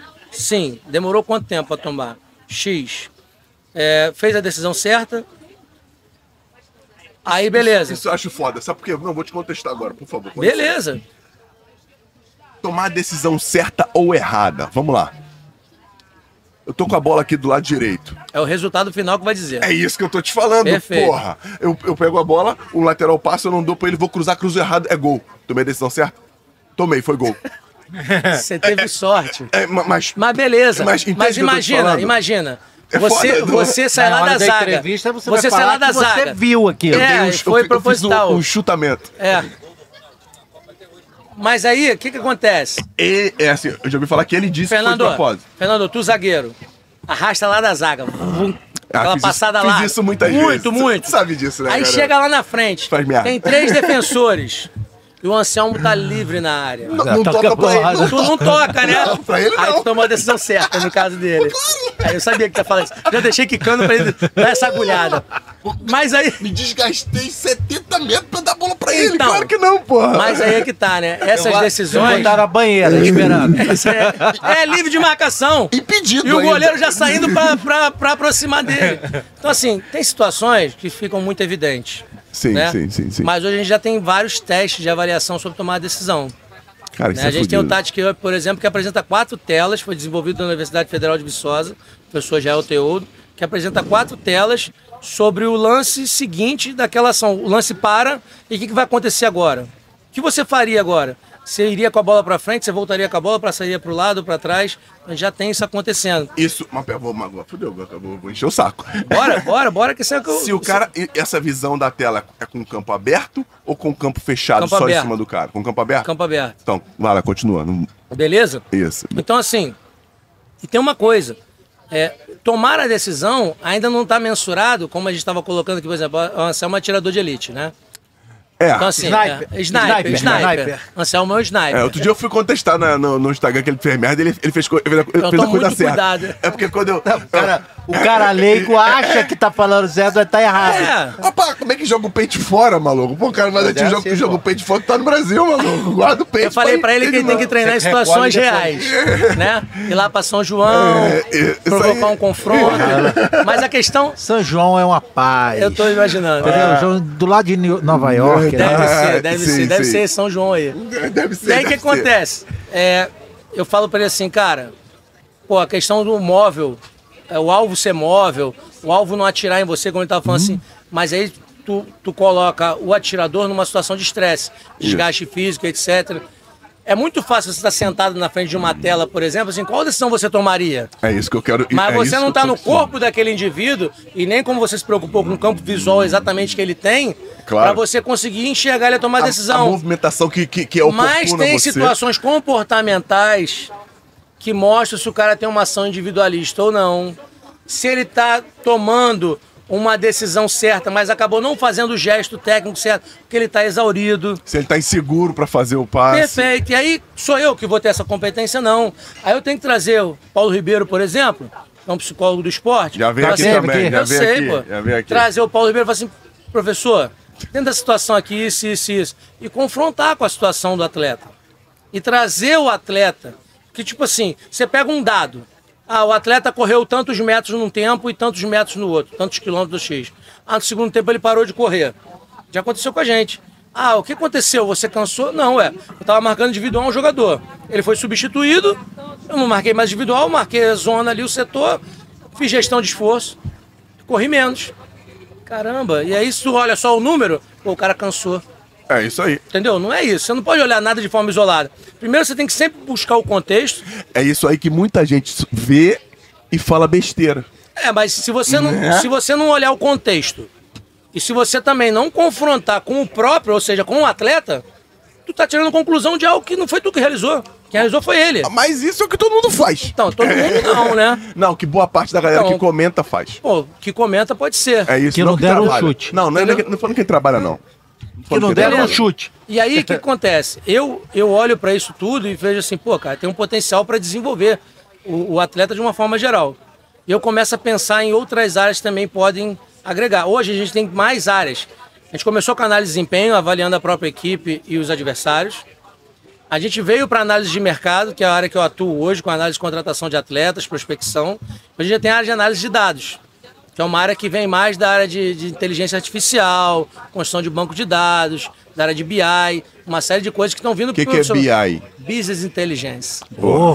Inteligência Tem que de. falar, galera, tem que entender, né? Business É. inteligência. Agora, Vida Mansão, uma pergunta aqui. Inteligência de negócios, galera. É isso. Uma, uma, uma pergunta aqui.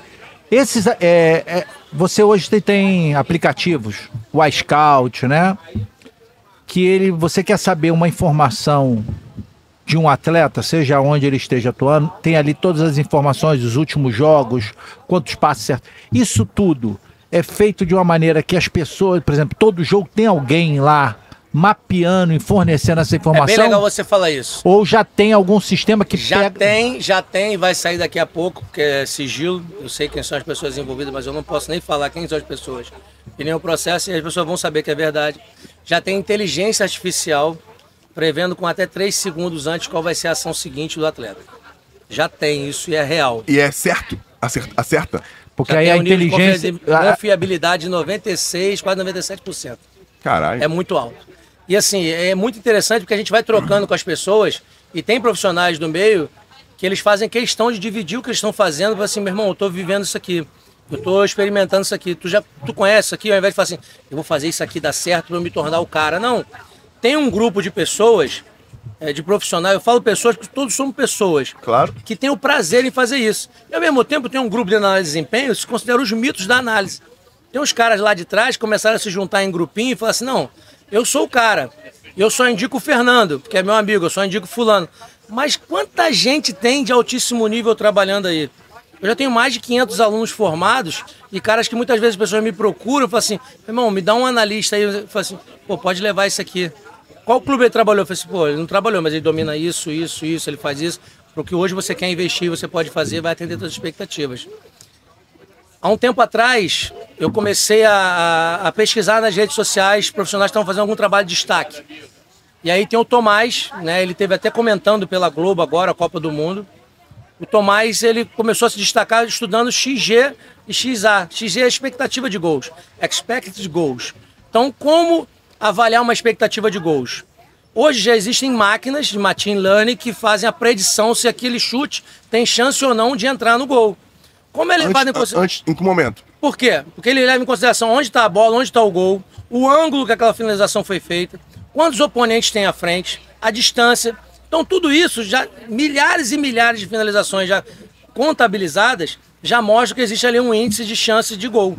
Então assim, um chute de fora da área, sem ninguém na frente, a chance pode ser 0.3. Um chute da pequena área pode ser 0.8.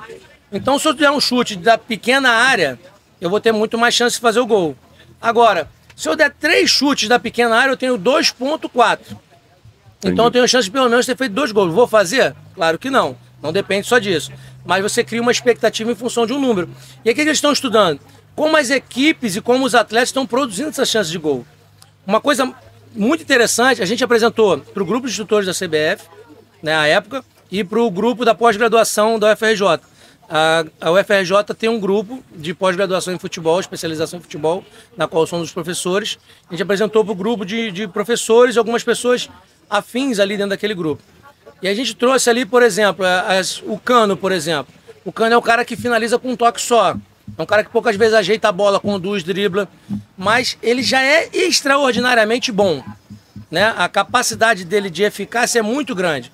Só que tem muitas vezes que ele finalizou de fora da área em situações que foram precipitadas, onde ele tinha muita gente na frente dele, então ele desperdiçou uma chance de gol. Então isso já está sendo estudado. Isso já vai chegando para o atleta para que ele entenda que, tipo assim, determinados lugares do campo, a chance de finalizar é muito mais difícil do que os outros. Só que tem o seguinte, né? Como o Fernando colocou. Pô, quantas vezes você vai ter aquela chance ali? Qual o momento do jogo? Você está precisando fazer o gol? Você está perdendo o jogo? Alguém Como é que você sente isso? É, isso aí. Tu tem a oportunidade de passar para alguém? Por isso que tem que ter mais de um olhar. Não é um analista, é uma equipe. Não é uma equipe de análise, é a comissão técnica. Porque tem o olhar do preparador físico, tem o olhar do fisiologista, tem o olhar do médico. Pô, você sabe se um atleta, por exemplo, teve que é, extrair um dente três semanas antes e ainda não teve um restabelecimento total? Você não, sabe se ele está com algum problema familiar, está separando da esposa, ou um filho nasceu e ele não dorme? Você sabe de uma série de coisas, você não sabe.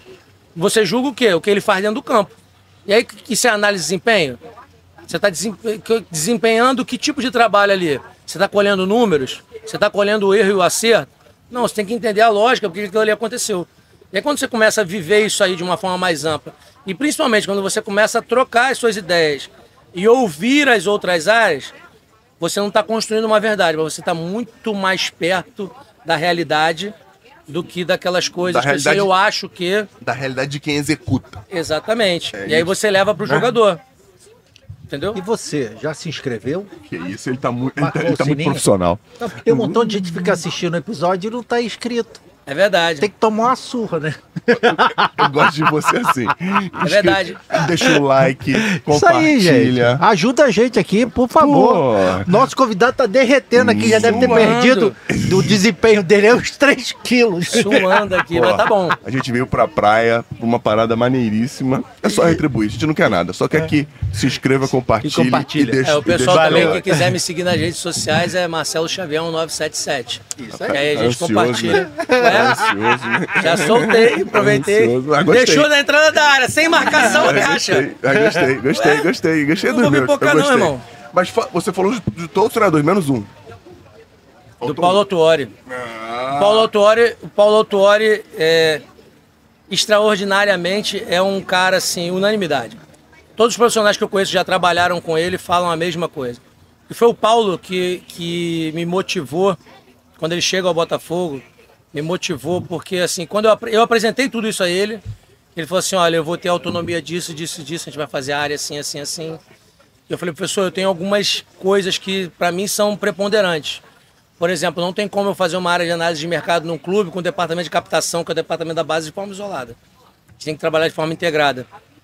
E eu fui passando para ele os estudos que tinham sido feitos, época pelo Vitor Aurélio. Vitor Aurélio hoje é o coordenador de captação do, Atlético Mineiro. Atlético Mineiro. Falei com ele essa semana passada. E aí, até falei com ele esses dias também.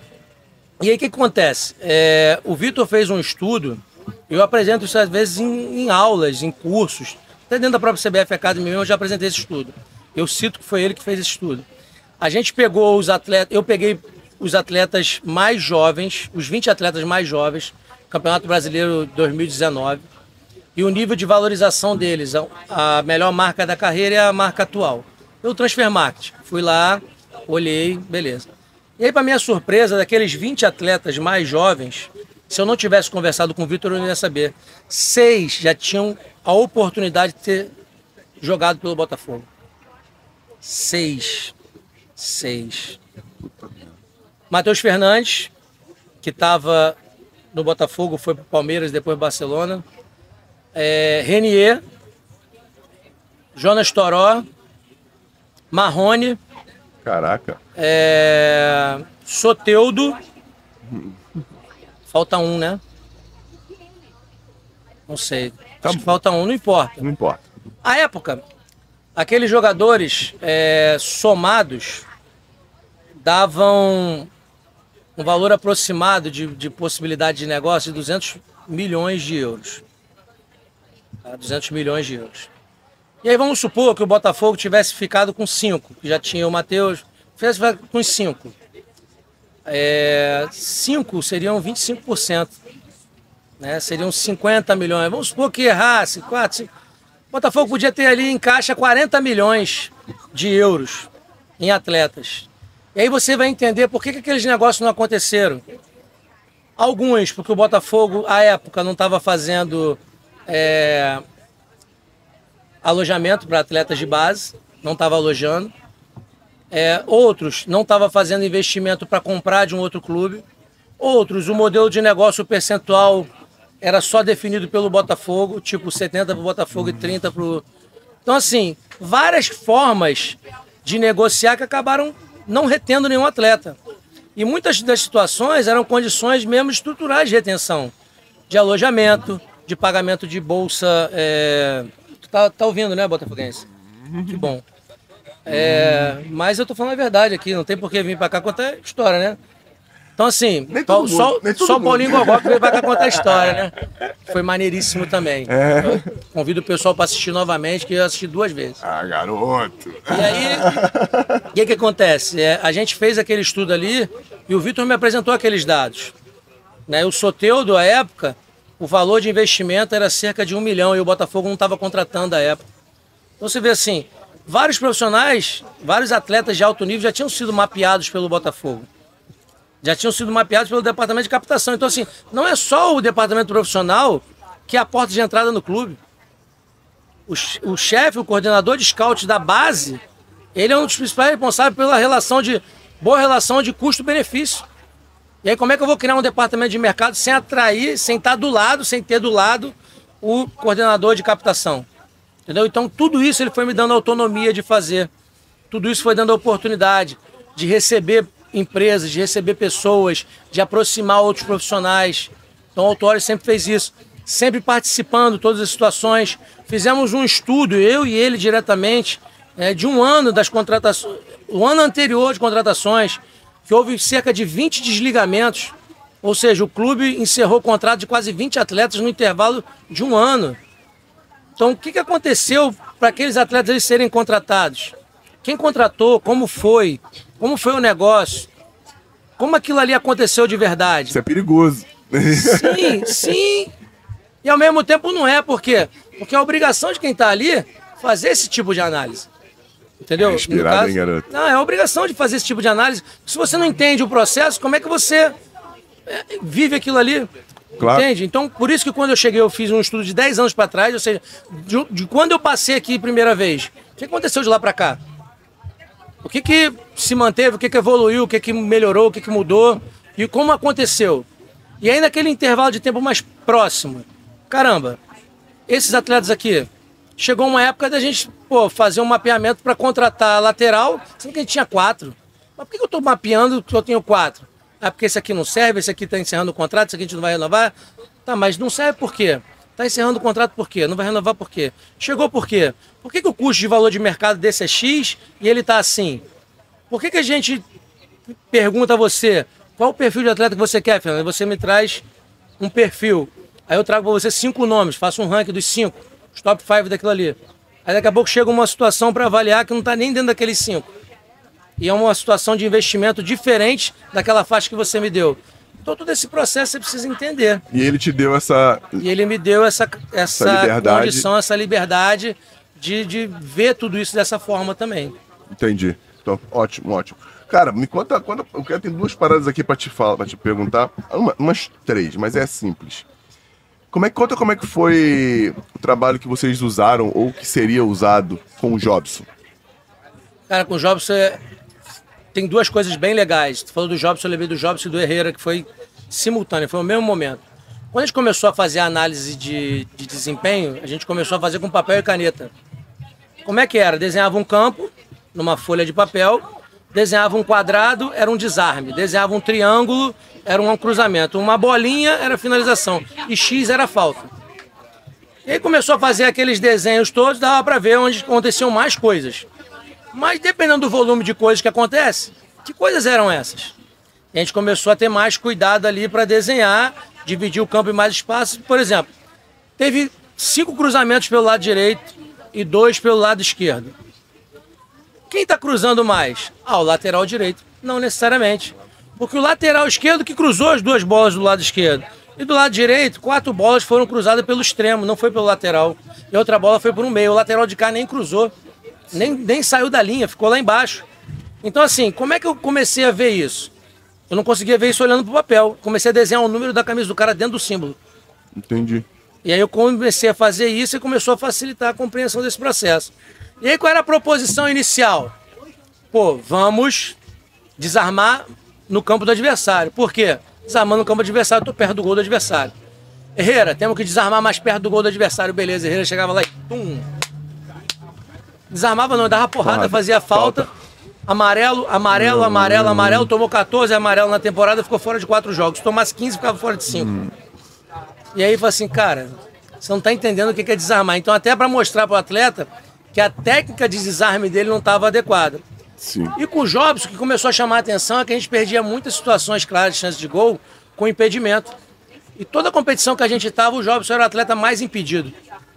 Falei assim, pô, não é possível. Esse cara é rápido, esse cara é veloz, esse cara acelera bem, esse cara tem força. Por que, que esse cara fica impedido? É a primeira coisa que a pessoa pensa. O cognitivo dele é baixo, não consegue entender. Não era nada disso. Altamiro, na época, tinha avaliações de atletas de nível nacional sub-23, de altíssimo nível os atletas, e ele fisicamente era melhor que vários deles. Então não era questão física. E a gente sabia que se a gente desse a bola no pé para ele acelerar, ou se desse a bola lançada, nas duas opções ele tirava a onda com o zagueiro. Isso. Ele partisse para cima de tu, Fernando, ele ia te dobrar no meio. Nem Algumas vezes sim, outras não. É, de, de 10, acho que umas é. Umas duas, né? Não, não de sei. duas a 12. Não sei. A Vera, na ponta dos cascos? Mas Sei aí, não, mas aí tirando a brincadeira, É, claro. o que, que, você, o que, que você pensa? Pô, cara, o cara não sabe o que, que é impedimento. E aí a FIFA, tem muito conteúdo no site da FIFA, a FIFA mandou um material, né, publicou um material, mandou, parece que mandou pra mim, né? Ainda não tô com essa moral toda. É, mandou um material, publicou um material, desculpa, onde falava sobre impedimento e vários vídeos sobre impedimento para ensinar sobre a lei do impedimento. Eu baixei aquele material ali, compilei aquele material com os lances de impedimento dele, pedi autorização ao treinador, expliquei qual era a ideia e fui apresentar para ele. Apresentei para ele, ele acertou tudo. Eu falei, pô, esse cara acertou tudo. Se esse cara é rápido, se esse cara é veloz. Ele sabe que Será que ele tá fazendo sacanagem? Porque Não. ele né, acertou tudo. Acho que não. Aí, não, não era. Aí, beleza. Pô, não cheguei a conclusão nenhuma. Professor, não cheguei a conclusão nenhuma, preciso de auxílio. Então leva um auxiliar. Levou o auxiliar. O auxiliar ficou mais, mais bolado que eu. que olhou e falou assim: "Ah, esse cara tá de sacanagem mesmo. eu falei, cara, eu não tô. E aí, por uma relação humana, que eu eu acho que é mais importante dentro de qualquer espaço que a gente conviva, né? Eu consegui conversar com a Maíra Ruas, psicóloga. Falei, Maíra, aconteceu isso, isso, isso, isso. E eu não consegui entender até agora o que está acontecendo. Aí eu peguei outros lances, juntei falei assim, ó, vou pegar até um outro material que ele não viu ainda, eu queria que você visse comigo. E ela começou a me apresentar algumas situações, né, cotidianas. E depois da apresentação, quando ele foi falando, e ela me evidenciou ali que, na verdade, ele tinha um quê? Um transtorno de ansiedade. E o transtorno de ansiedade do Jobson fazia com que ele, mesmo tendo a capacidade de acelerar mais rápido, chegar na frente, De entender, ele se, a, de a- a entender, regra do jogo. ele se colocava em situações de impedimento e acabava quebrando situações de ataque, tirando Entendi. chances de gol.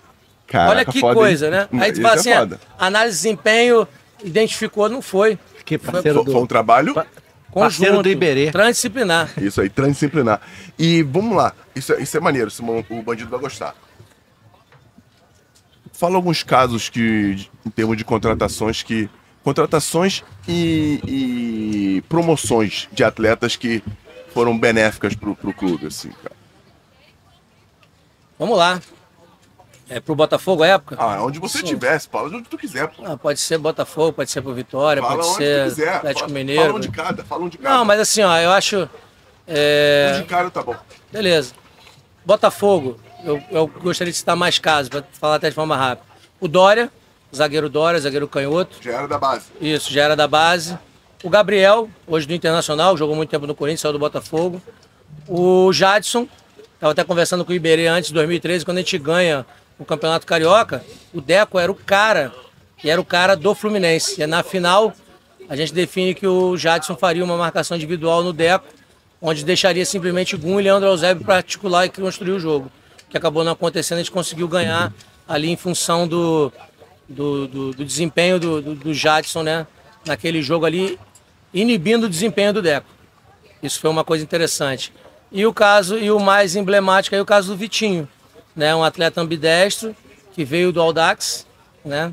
O Botafogo já trazia até muitos atletas para o sub-20, como é prática hoje em muitos clubes, trazer já direto para o sub-20. E a gente observando, eu ia para todos os jogos sub-20, observando esses atletas, já ia municiando o Oswaldo da época, quais atletas tinham mais potencial para a gente trazer para treinamentos e absorver realmente, reter na categoria principal. E a gente consegue colocar esses jogadores não apenas é, no elenco principal, mas jogadores com condições de titularidade. Eu acho que esse é o grande lance. Que você montar um elenco vindo com atletas da base é fácil, só você subir e ter um contrato, contrato profissional. Mas e atletas que tenham capacidade e potencial para titularidade? Que vão dar retorno técnico e vão te dar retorno financeiro. Esse é que é o grande lance Parabéns. né? No caso, no caso do, do Vitória, o zagueiro Ramon, né, chama muita atenção, atleta da oriundo da base, no Cruzeiro também recentemente, acho que é um atleta de muito bom nível. E no caso do, do Atlético Mineiro, o Alejandro, agora do Red Bull, né, que são atletas que a gente vai acompanhando. O Atlético Mineiro, à época 2018, já tinha um time sub-23 bem organizado, estruturado, espaço para treinamento, é, agenda, vamos dizer assim, dentro do QTS, um QTS próprio, definido. E hoje a gente está vendo alguns clubes se mobilizando cinco anos depois. Né? Mas cinco anos atrás já tinha clube gerando recurso, né, dinheiro com a negociação de alguns atletas. Poderia citar outros também, como o próprio Natan, atletas que você chega no clube, o atleta já tem um histórico forte na base. Mas às vezes ele não consegue ter uma absorção no profissional porque o nível de investimento, às vezes, em determinada posição, o atleta é muito elevado. Então ele acaba sendo né, preterido em função de outro, e o clube ali que tem um, um valor, muitas vezes não empresta, não negocia, vai emprestar, empresta para quem. Verdade. Isso é uma coisa importante também, né? Para quem você empresta? Vai emprestar e o cara vai motivado para lá? Porque você nunca. É provável que você nunca vai emprestar para alguém que está acima de você. A não ser que você vai colocar uma condição que você caiu de uma série para outra e você precisa fazer mercado para aquele atleta. Mas, de geral, você vai emprestar para quem? Para uma série abaixo. Então, isso é uma coisa importante.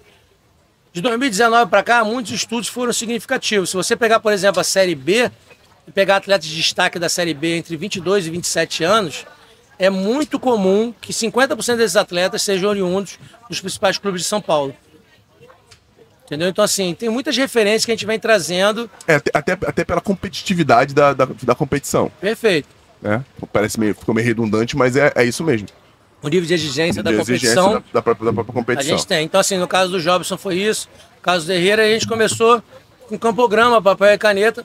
Mas nada disso seria evidente Se a gente não buscasse uma fonte externa, como foi o material da FIFA, pegar o material do próprio atleta e conversar com a comissão técnica.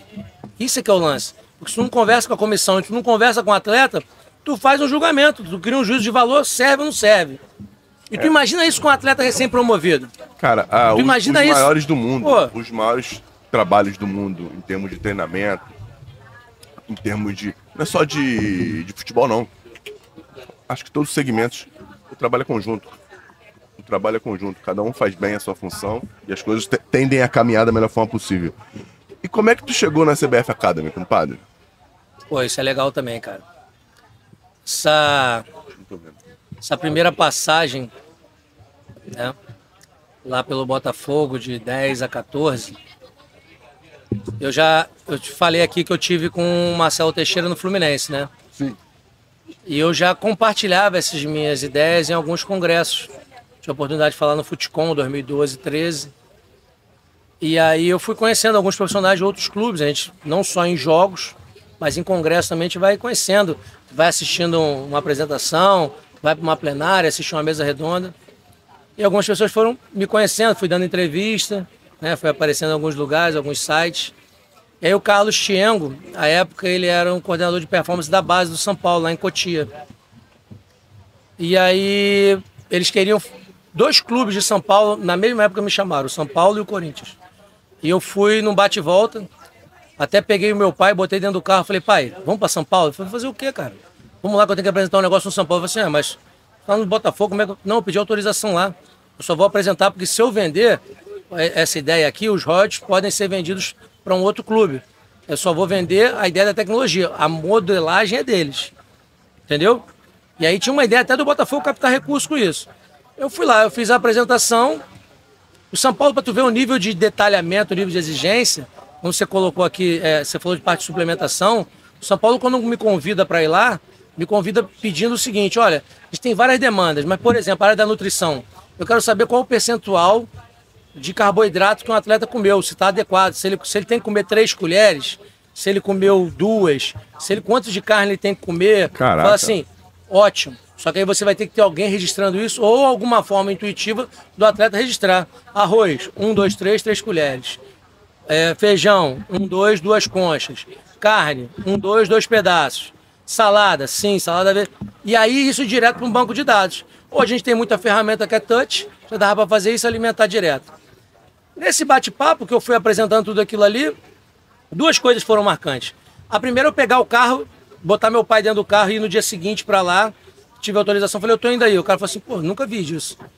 Não tô te mandando passagem aérea.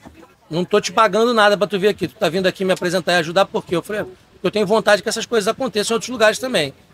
E aí quando eu saio de lá, a época o, o diretor da base era o René Simões, né? Ele levou o conhecimento dele também é, eles ficaram assim bastante encantados. Só que aí o que aconteceu? O departamento de TI do, do São Paulo falou que eles mesmos iam fazer. Até hoje não fizeram.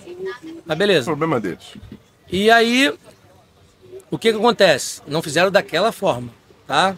Fizeram, tem alguns trabalhos. E a época eu fui recebido até pelo professor Geraldo, né? Falecido professor Geraldo, que era o administrador da base lá. E a coisa acabou não avançando por questões internas deles. Falei, pô, beleza, fui lá, fiz o meu papel. Depois o Corinthians me convida para ir até lá, porque às vezes tinha um menino que participava cinco, seis vezes da peneira e não conseguia ter um controle. Então o menino passava cinco, seis avaliações no ano e já estava ocupando o espaço e outro estava sendo avaliado. E eu fui trazendo algumas ideias de tecnologia, ou ideias simples mesmo de controle. Falei, é sério que eu estou vindo aqui? Para fazer é, isso? Só para falar disso?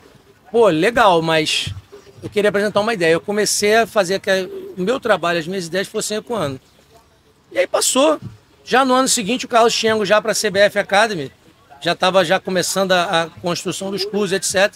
Me convida, junto com, com o ex-coordenador dos cursos, Maurício Marques, e o professor Oswaldo Torres, a ir para a CBF Academy para dar aula numa licença A, para falar sobre análise de desempenho, para licença de treinadores nível A. E aí, de 2016 para cá, eu venho dando aulas lá, já dei aula para praticamente todos os treinadores da Série A, né? Série B também, uma grande parte. Na licença A, na licença Pro. Criei uma ementa de curso, apresentei ao professor Maurício Marques para análise de desempenho no futebol profissional. Essa ementa foi aprovada, sugeri os profissionais da época. Explica para todo mundo o que é uma ementa. Ementa é um conteúdo, né? O material que você tem, o material didático que você tem a ser abordado dentro do curso. Né, quais são as matérias que você desenvolve dentro daquela área de conhecimento. Onde é colocado isso? No, no material do curso que cada um recebe? Sim, quando você vai quando você vai se inscrever para o curso, você vai assim, o conteúdo do curso. É igual quando você compra um carro. Ah, o carro tem airbag, tem freio. É, é o que é, é, é, disco. É, o, é o curso. É, o que, que tem ali? É, é discriminação do que o curso Beleza, comp compõe. Mas quem te ensina a usar aquilo ali? Quem te descreve aquilo ali melhor? Aí o meu trabalho, além de escrever aquilo ali, foi mapear no mercado quem eram os profissionais que poderiam falar melhor sobre aquele assunto, tinham domínio. Ou, além do domínio, tinha uma capacidade didática e tinha uma boa relação com essa troca. Então, o que, que a gente preconizou? Pessoas que tivessem, além de, a capacidade de trazer algo novo para mim. Sabe? Para mim, não, para o conceito ali na época. Né? E a gente foi construindo isso aí. Daí criou-se o curso de análise de desempenho do futebol profissional. Depois, a própria instituição criou o curso de análise de desempenho do futebol de base, na qual eu já participo agora como convidado, mas não fui eu que trouxe cimento. Já foi uma coisa mais direcionada por outras pessoas. E algumas outras é, algumas outras especializações, né, o, o, melhor, curso de qualificação, não vou nem chamar de especialização, para a área de treinamento de goleiros, eu já, já ministrei curso também para análise de desempenho focada para goleiros, né, e participando de algumas atividades até em coordenação de cursos. Pô, maneiro, maneiro pra caramba. Já tá acabando aqui já, né, mas eu não posso deixar de perguntar, que você falou pra gente aqui antes de começar, como é que foi a experiência lá em Brasília, cara, com, com um grande ídolo da história do Botafogo, ídolo do nosso Iberê. Túlio Maravilha, pô. Conta aí pra gente. Legal, porque, assim, é...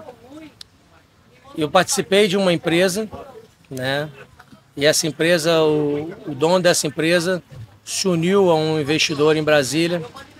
E esse investidor, ele tinha é, a intenção de pegar um clube na segunda divisão e colocar na primeira divisão do campeonato distrital. E esse clube hoje é o Botafogo DF. Mas a época o clube. Existe até hoje? Existe. Botafogo DF?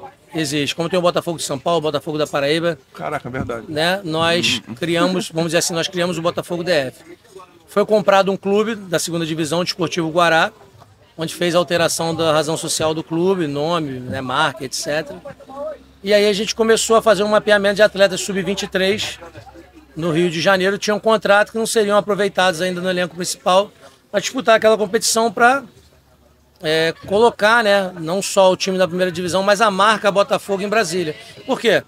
Porque antes da capital do Brasil ser o Distrito Federal, ser Brasília, era Rio de Janeiro. E essa época o Botafogo era o time de principal destaque no cenário nacional. Vídeo quantidade de atletas convocados em seleção nacional. E aí o que acontece? Essas pessoas responsáveis pela parte política migram do Rio de Janeiro para Brasília. Essa parte administrativa política. Então a capital política do Brasil passou a ser Brasília. E esses botafoguenses que saem daqui e vão para lá fazem com que depois do Rio de Janeiro, o lugar que mais botafoguenses tem no Brasil é Brasília. E aí a ideia era ter não só um Botafogo em São Paulo, na Paraíba, o que quer que seja, o lugar, mas ter um lugar onde o Botafogo tinha mais torcedores. Não só o time. Tem e aí levamos a ideia para lá.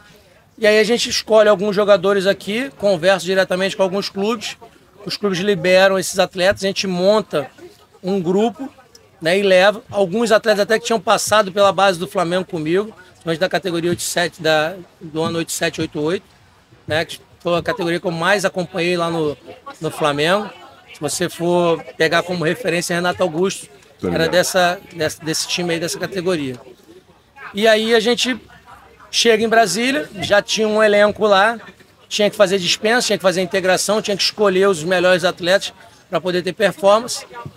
E aí chega um dia que me dá um estalo e fala assim, pô, cara, eu vou, vou tem que botar alguém de peso aqui para né, trazer a imagem do Botafogo.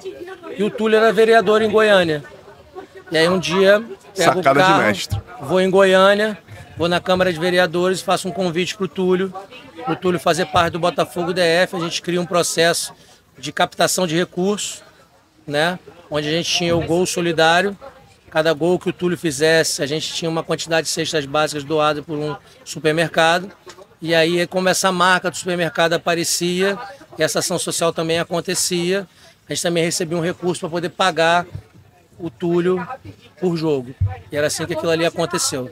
Caraca, que maneiro, cara. Maneiro pra caramba mesmo. E andou, não andou muito? Como então, é que foi? eu fiquei, eu fiquei só aquela temporada, porque aí o clube subiu. Que ficou bom. na segunda, é, ficou na, ficou na segunda colocação. Mandaram embora, o clube subiu. Não, na verdade a gente, a gente optou por sair. Né? A, gente, a gente escolheu sair. O clube.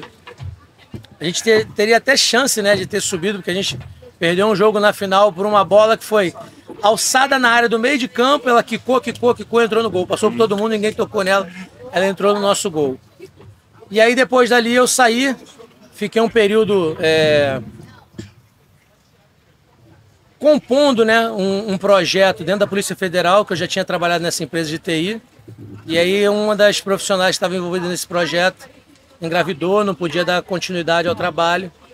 E a empresa pediu, pô, você já está em Brasília, sei que você já está de volta trabalhando no futebol, mas você não consegue dar um apoio para gente, são sete, oito meses de projeto, você concluiu algumas etapas. Eu falei, ah, tá, beleza, então é X pra gente fazer dessa forma, bora, vambora. E eu fiquei lá, quando concluí o processo, eu comuniquei ao Botafogo do Rio que tinha encerrado minhas atividades lá, já tinha participado porque me desligaria do Botafogo DF. E aí, quando eu, quando eu informo que eu me desligo lá da Polícia Federal, o Botafogo me convida para vir para cá para prestar serviço no clube. Pô, que maneiro. Que foi a última vez que você teve lá, né? No Botafogo, né? Não, isso Não, já foi não. 2010 Isso, para isso, 14. 10 pra 14. Agora, a última vez Ele foi voltou agora em 2000. 19 e 2020. 21. É, 2019 19 e e 21. 21. Na época do Babi ele tava lá, pô. É isso, Sim. é isso aí. Estamos terminando aqui, né? Então, dentro desse teu processo de carreira que é muito maneiro, que acho que esclareceu muita coisa para quem quer entender como é que funciona esse tipo de, de ferramenta e como os caras analisam para chegar a um fim. Um momento nesse teu processo aí que é para esquecer, Para esquecer, que você não gostaria de lembrar, que foi ruim, uma, uma coisa para esquecer. De vida, na tua vida. a forma que eu fui demitido do Botafogo em 2014. É, Foi muito estranho, porque a gente conseguiu colocar o clube na Libertadores. né? Em 2013 fizemos uma campanha que foi extraordinária versus as campanhas anteriores. É, a gente tinha um ambiente muito. Não, não vivi nenhum ambiente melhor ainda em comissão técnica do que aquele, junto com a comissão do Oswaldo. A gente tinha um ambiente assim, de total integração, a ponto da gente querer estar junto sempre. A gente estava junto ambiente de trabalho, mas a gente reunia as famílias, a gente estava junto, a gente estava no aniversário do filho de alguém, no casamento do outro, estava sempre junto. Aquilo foi extraordinário. A gente conseguiu ter o resultado esportivo que a gente queria. Eu fui entender o que era síndrome de burnout naquele momento que a gente estava sendo exigido além do, do possível, que a primeira ideia era manter o clube na Série A, depois era conseguir um espaço na, na Sul-Americana, depois uma vaga na Libertadores e no mesmo espaço de tempo o clube já pressionando para que a gente fosse campeão brasileiro.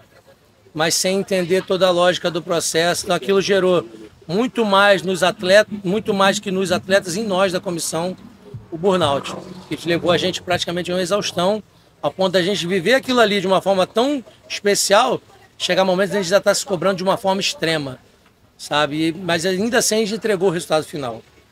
E aí quando a gente começa o ano, é, eu continuo, algumas pessoas foram saindo, eu continuo. E o Barroca, quando, no dia que eu saio, eu saio junto com o Barroca e o Flávio, Flávio Oliveira, que era um dos auxiliares.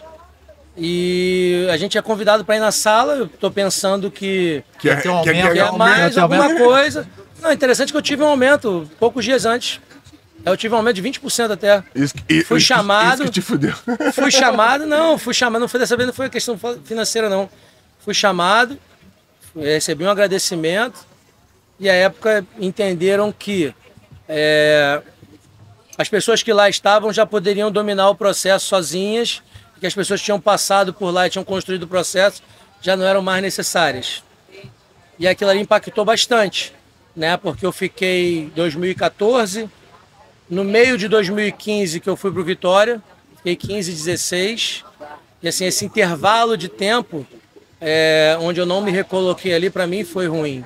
É muito ruim não estar trabalhando no dia a dia com aquilo que você mais gosta, ou fazendo aquilo que você mais gosta. Eu continuo trabalhando, Hoje eu não estou num clube, né? Mas eu continuo trabalhando. Desenvolvo minhas atividades profissionais dando aula, faço consultoria, né? eu apresento uma série de soluções, mas aquilo ali para mim foi muito marcante.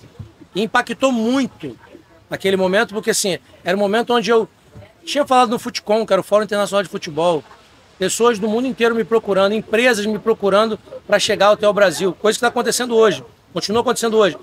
Então, assim, não havia nenhuma justa causa para aquilo. E como eu já tinha tomado aquela da Sendas lá atrás, que tinha me feito desistir do futebol, eu falei assim, pô, cara, eu acreditei de novo nisso aqui, voltei ao futebol pelo Botafogo, chego ao futebol profissional pelo Botafogo e saio depois de dar tudo certo. Qual o senso de justiça nisso? E comecei a me cobrar muitas questões de justiça. Eu falei, cara, não vou me prender nisso. Eu vou fazer que isso me impulsione para que eu faça melhor. Porque eu lembro muito bem que no ano de 2004, quando eu saí do, do Flamengo, eu estava na UFRJ, no campus da UFRJ, para assistir uma palestra de um curso. Tá? Hoje a gente está na 13 terceira turma é, do curso de especialização. Eu não lembro se era a primeira ou segunda turma desse curso, eu fui assistir uma palestra do Oswaldo Oliveira.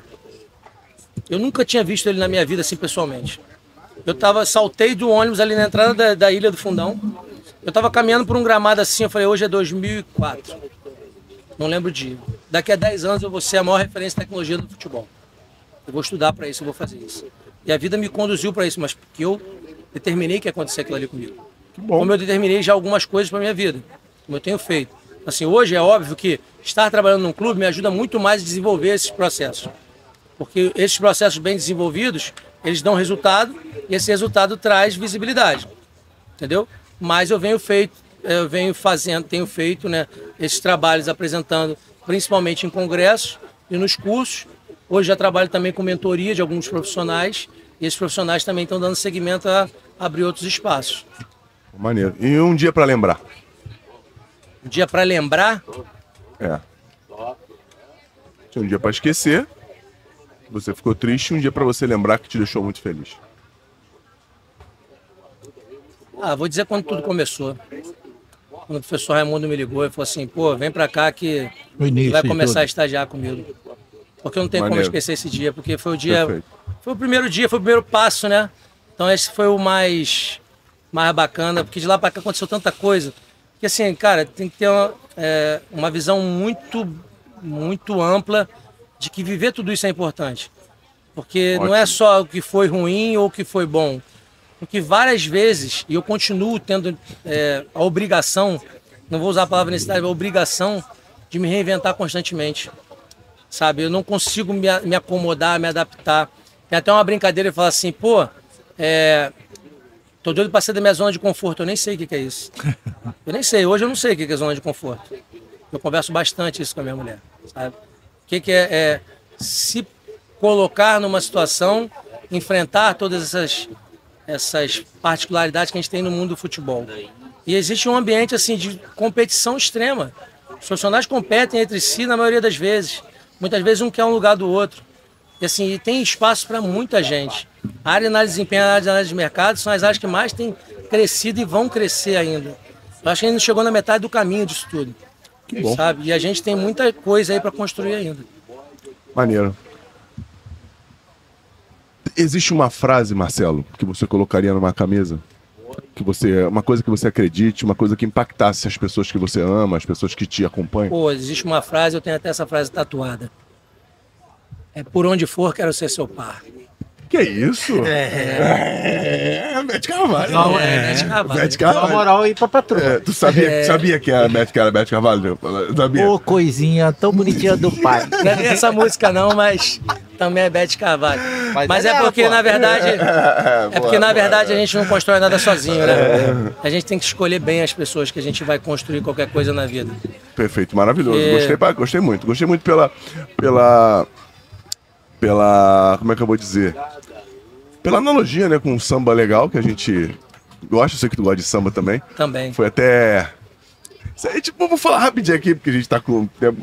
Você foi sócio proprietário de um samba muito legal, o, Vicente, na verdade, Vicente Carvalho? Na verdade, não, Vista Alegre. Vista Alegre. Na verdade, é, hum. o projeto, é, a gente fez um projeto de samba chamado Quintal da Flor. Hoje está parado, mas os músicos continuam em conjunto.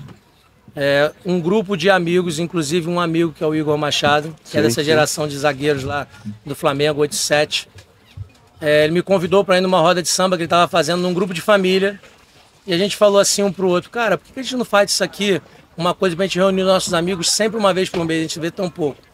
A gente começou a fazer uma vez por mês uma roda de samba, e aí começou a fazer um pequeno investimento, né, para poder fazer aquilo funcionar, convidar os músicos.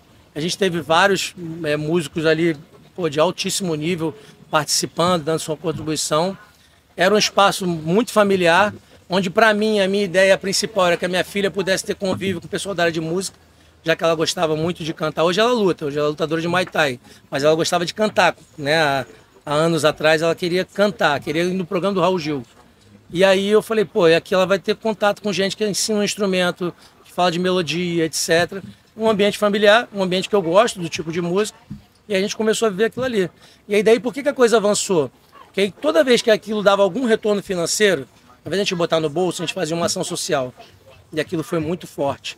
Entendeu? A ponto de a gente pegar e fazer diversas ações sociais em ambientes diferentes, conviver com pessoas em situações totalmente diferentes, para a gente ter um nível de gratidão cada vez maior pelo que a gente vive hoje. Maravilhoso. Ainda bem que eu perguntei essa porra. Espetáculo. Ainda bem que eu perguntei isso, senão eu não ia saber dessa história. E eu confesso que eu furei todas as vezes na parada. Inclusive, você foi convidado Eu- todas eu as vezes, mesmo furando todas eu as furei, vezes. Eu furei, até porque você é meu amigo. Galera, Iberê, alguma pergunta do Botafogo? Patrick, você, bandido? Nada? Perguntei tudo. Tu já falou, mas repita. Como é que a gente, a galera que tá vendo a gente, te encontra nas redes sociais? Marcelo Arroba- Xavier, 197. Não, 1977. 1977. 1977. Que foi o ano que eu nasci. Quando a gente trabalha com futebol, a gente sempre leva em consideração um ano, Pô, né? falando Você é quase a minha idade. Você é muito mais velho que eu. cara. Muito mais não. Porque quando a gente começou Você é muito. a se conhecer, a geração era 77, 78, 89. E Não, eu era não. 77, era. Não, não, essa matemática tá errada. 77, 78 78, e 89 não existe. 77, 77, 78, 79. Então, eu sou 80. Eu eu já não, tô, eu já não tava aí. Você furou a Eu sou categoria. 83. Eu, eu tava aí porque Você- eu, tava aí. Eu tava aí porque eu. Você- tava Eu sou na 83. categoria. Atleta que, pô, eu acompanho tua vida pra caramba. Atleta que, pô, nível de seleção brasileira. Aí eu tava lá, Né? mas você Tava lá, é já estava jogando na categoria acima. Você é bem mais velho. um pouquinho mais experiente, né? Um pouquinho mais experiente de, algumas coisas, mas de outras, sempre aprendendo. Sempre aprendendo. É isso aí. Né? E como é que te encontra, bandido? Anselmopaiva.vm. Não é de Vila Mimosa. Bora, é Iberê, faz teu comercial, maluco. Arroba Carlos Iberê. O, o, um dos maiores malandros da ilha do governador. É, é, Meia. Quem mora no Meia não bobeia. Bora, bora, Patrick. Faz teu comercial, Patrick. Arroba Patrick Liberato de ou conteúdo visual. Pra me, pra me encontrar é Fernando.04 Santos no Instagram. Storycast é Storycast com S-T-O-R-I-C-A-S-T. Storycast com I. Tá no Instagram, no TikTok, no Quai. Onde mais? Porra, no YouTube, pelo amor de Deus. Canal lá de que corte, paga as contas. Canal de corte. Short. Galera, pode acompanhar a gente que vocês não vão se arrepender. Se inscreve, compartilha, deixa o seu like, que a gente tem muito conteúdo legal como esse que o Marcelo acabou de passar pra gente. Fala, parceiro. Fernandão, pô, obrigado. O Storycast é mais que um podcast. Porque assim, a gente que É acompanha... porque também é um programa para perda de peso. É, também. Mas a gente, assim, não só pelo ambiente que hoje a gente está gravando aqui, mas assim, pra gente ver as pessoas que estão sendo convidadas, o nível, a alegria que vocês têm de fazer isso aqui. Vocês fazem isso aqui com, com amor, com alegria, amor. então não tem como a parada não ser maneira, sabe? É muito maneiro. Que é um enriquecimento. Eu assisto a todos os episódios. Eu pego os frames todos que saem lá do, do, do Instagram, né? Uma chamada, frases, por exemplo, outro dia eu tava vendo do Toró, por exemplo, umas frases que ele colocou. Aí, pô, Joel, Paulinho Gogó, vi Osvaldo, vi Paulo Ribeiro. Cara, tanta gente assim que fala assim, atletas vários que já vieram aqui, pessoas, Felipe Ximenes, pessoas de altíssimo nível que já tiveram aqui, fala assim, pô, quero fazer parte disso também. Hoje eu tô fazendo parte do Storycast. A gente que te agradece Teu pela, tempo pela aqui. disponibilidade, pelo tempo que você direcionou para nós. A gente tem um, um maior prazer, cara, de receber todos vocês aqui e seja bem-vindo à família Storycast, irmão. Porra, Obrigado. É um prazer ter você aqui. Mais alguma coisa? Não? Firmou. Firmou? Valeu. Ó, se inscreve Obrigado, aí, vida massa. Valeu, irmão. clica no sininho, Valeu. porra, compartilha, deixa o seu like, porque não vou me cansar de dizer nunca, sem modéstia alguma, o conteúdo aqui é de nível altíssimo. Muito obrigado a todos vocês e obrigado também ao quiosque Bells. Bells, ao Beto, churrasco ao hoje. Bebé Churrasco hoje, toda a rapaziada do apoio. Cara, a gente é muito bem tratado aqui, né, Iberê? Porra. Não é não, Patrick? Iberê venceu o almoço. Quando ele viu o prato, quase que ele Iberê- mergulha. O, que, não, o mais esperto foi o Iberê, que venceu almoçar, almoçou aqui. Galera, um beijo a todos vocês. Fomos.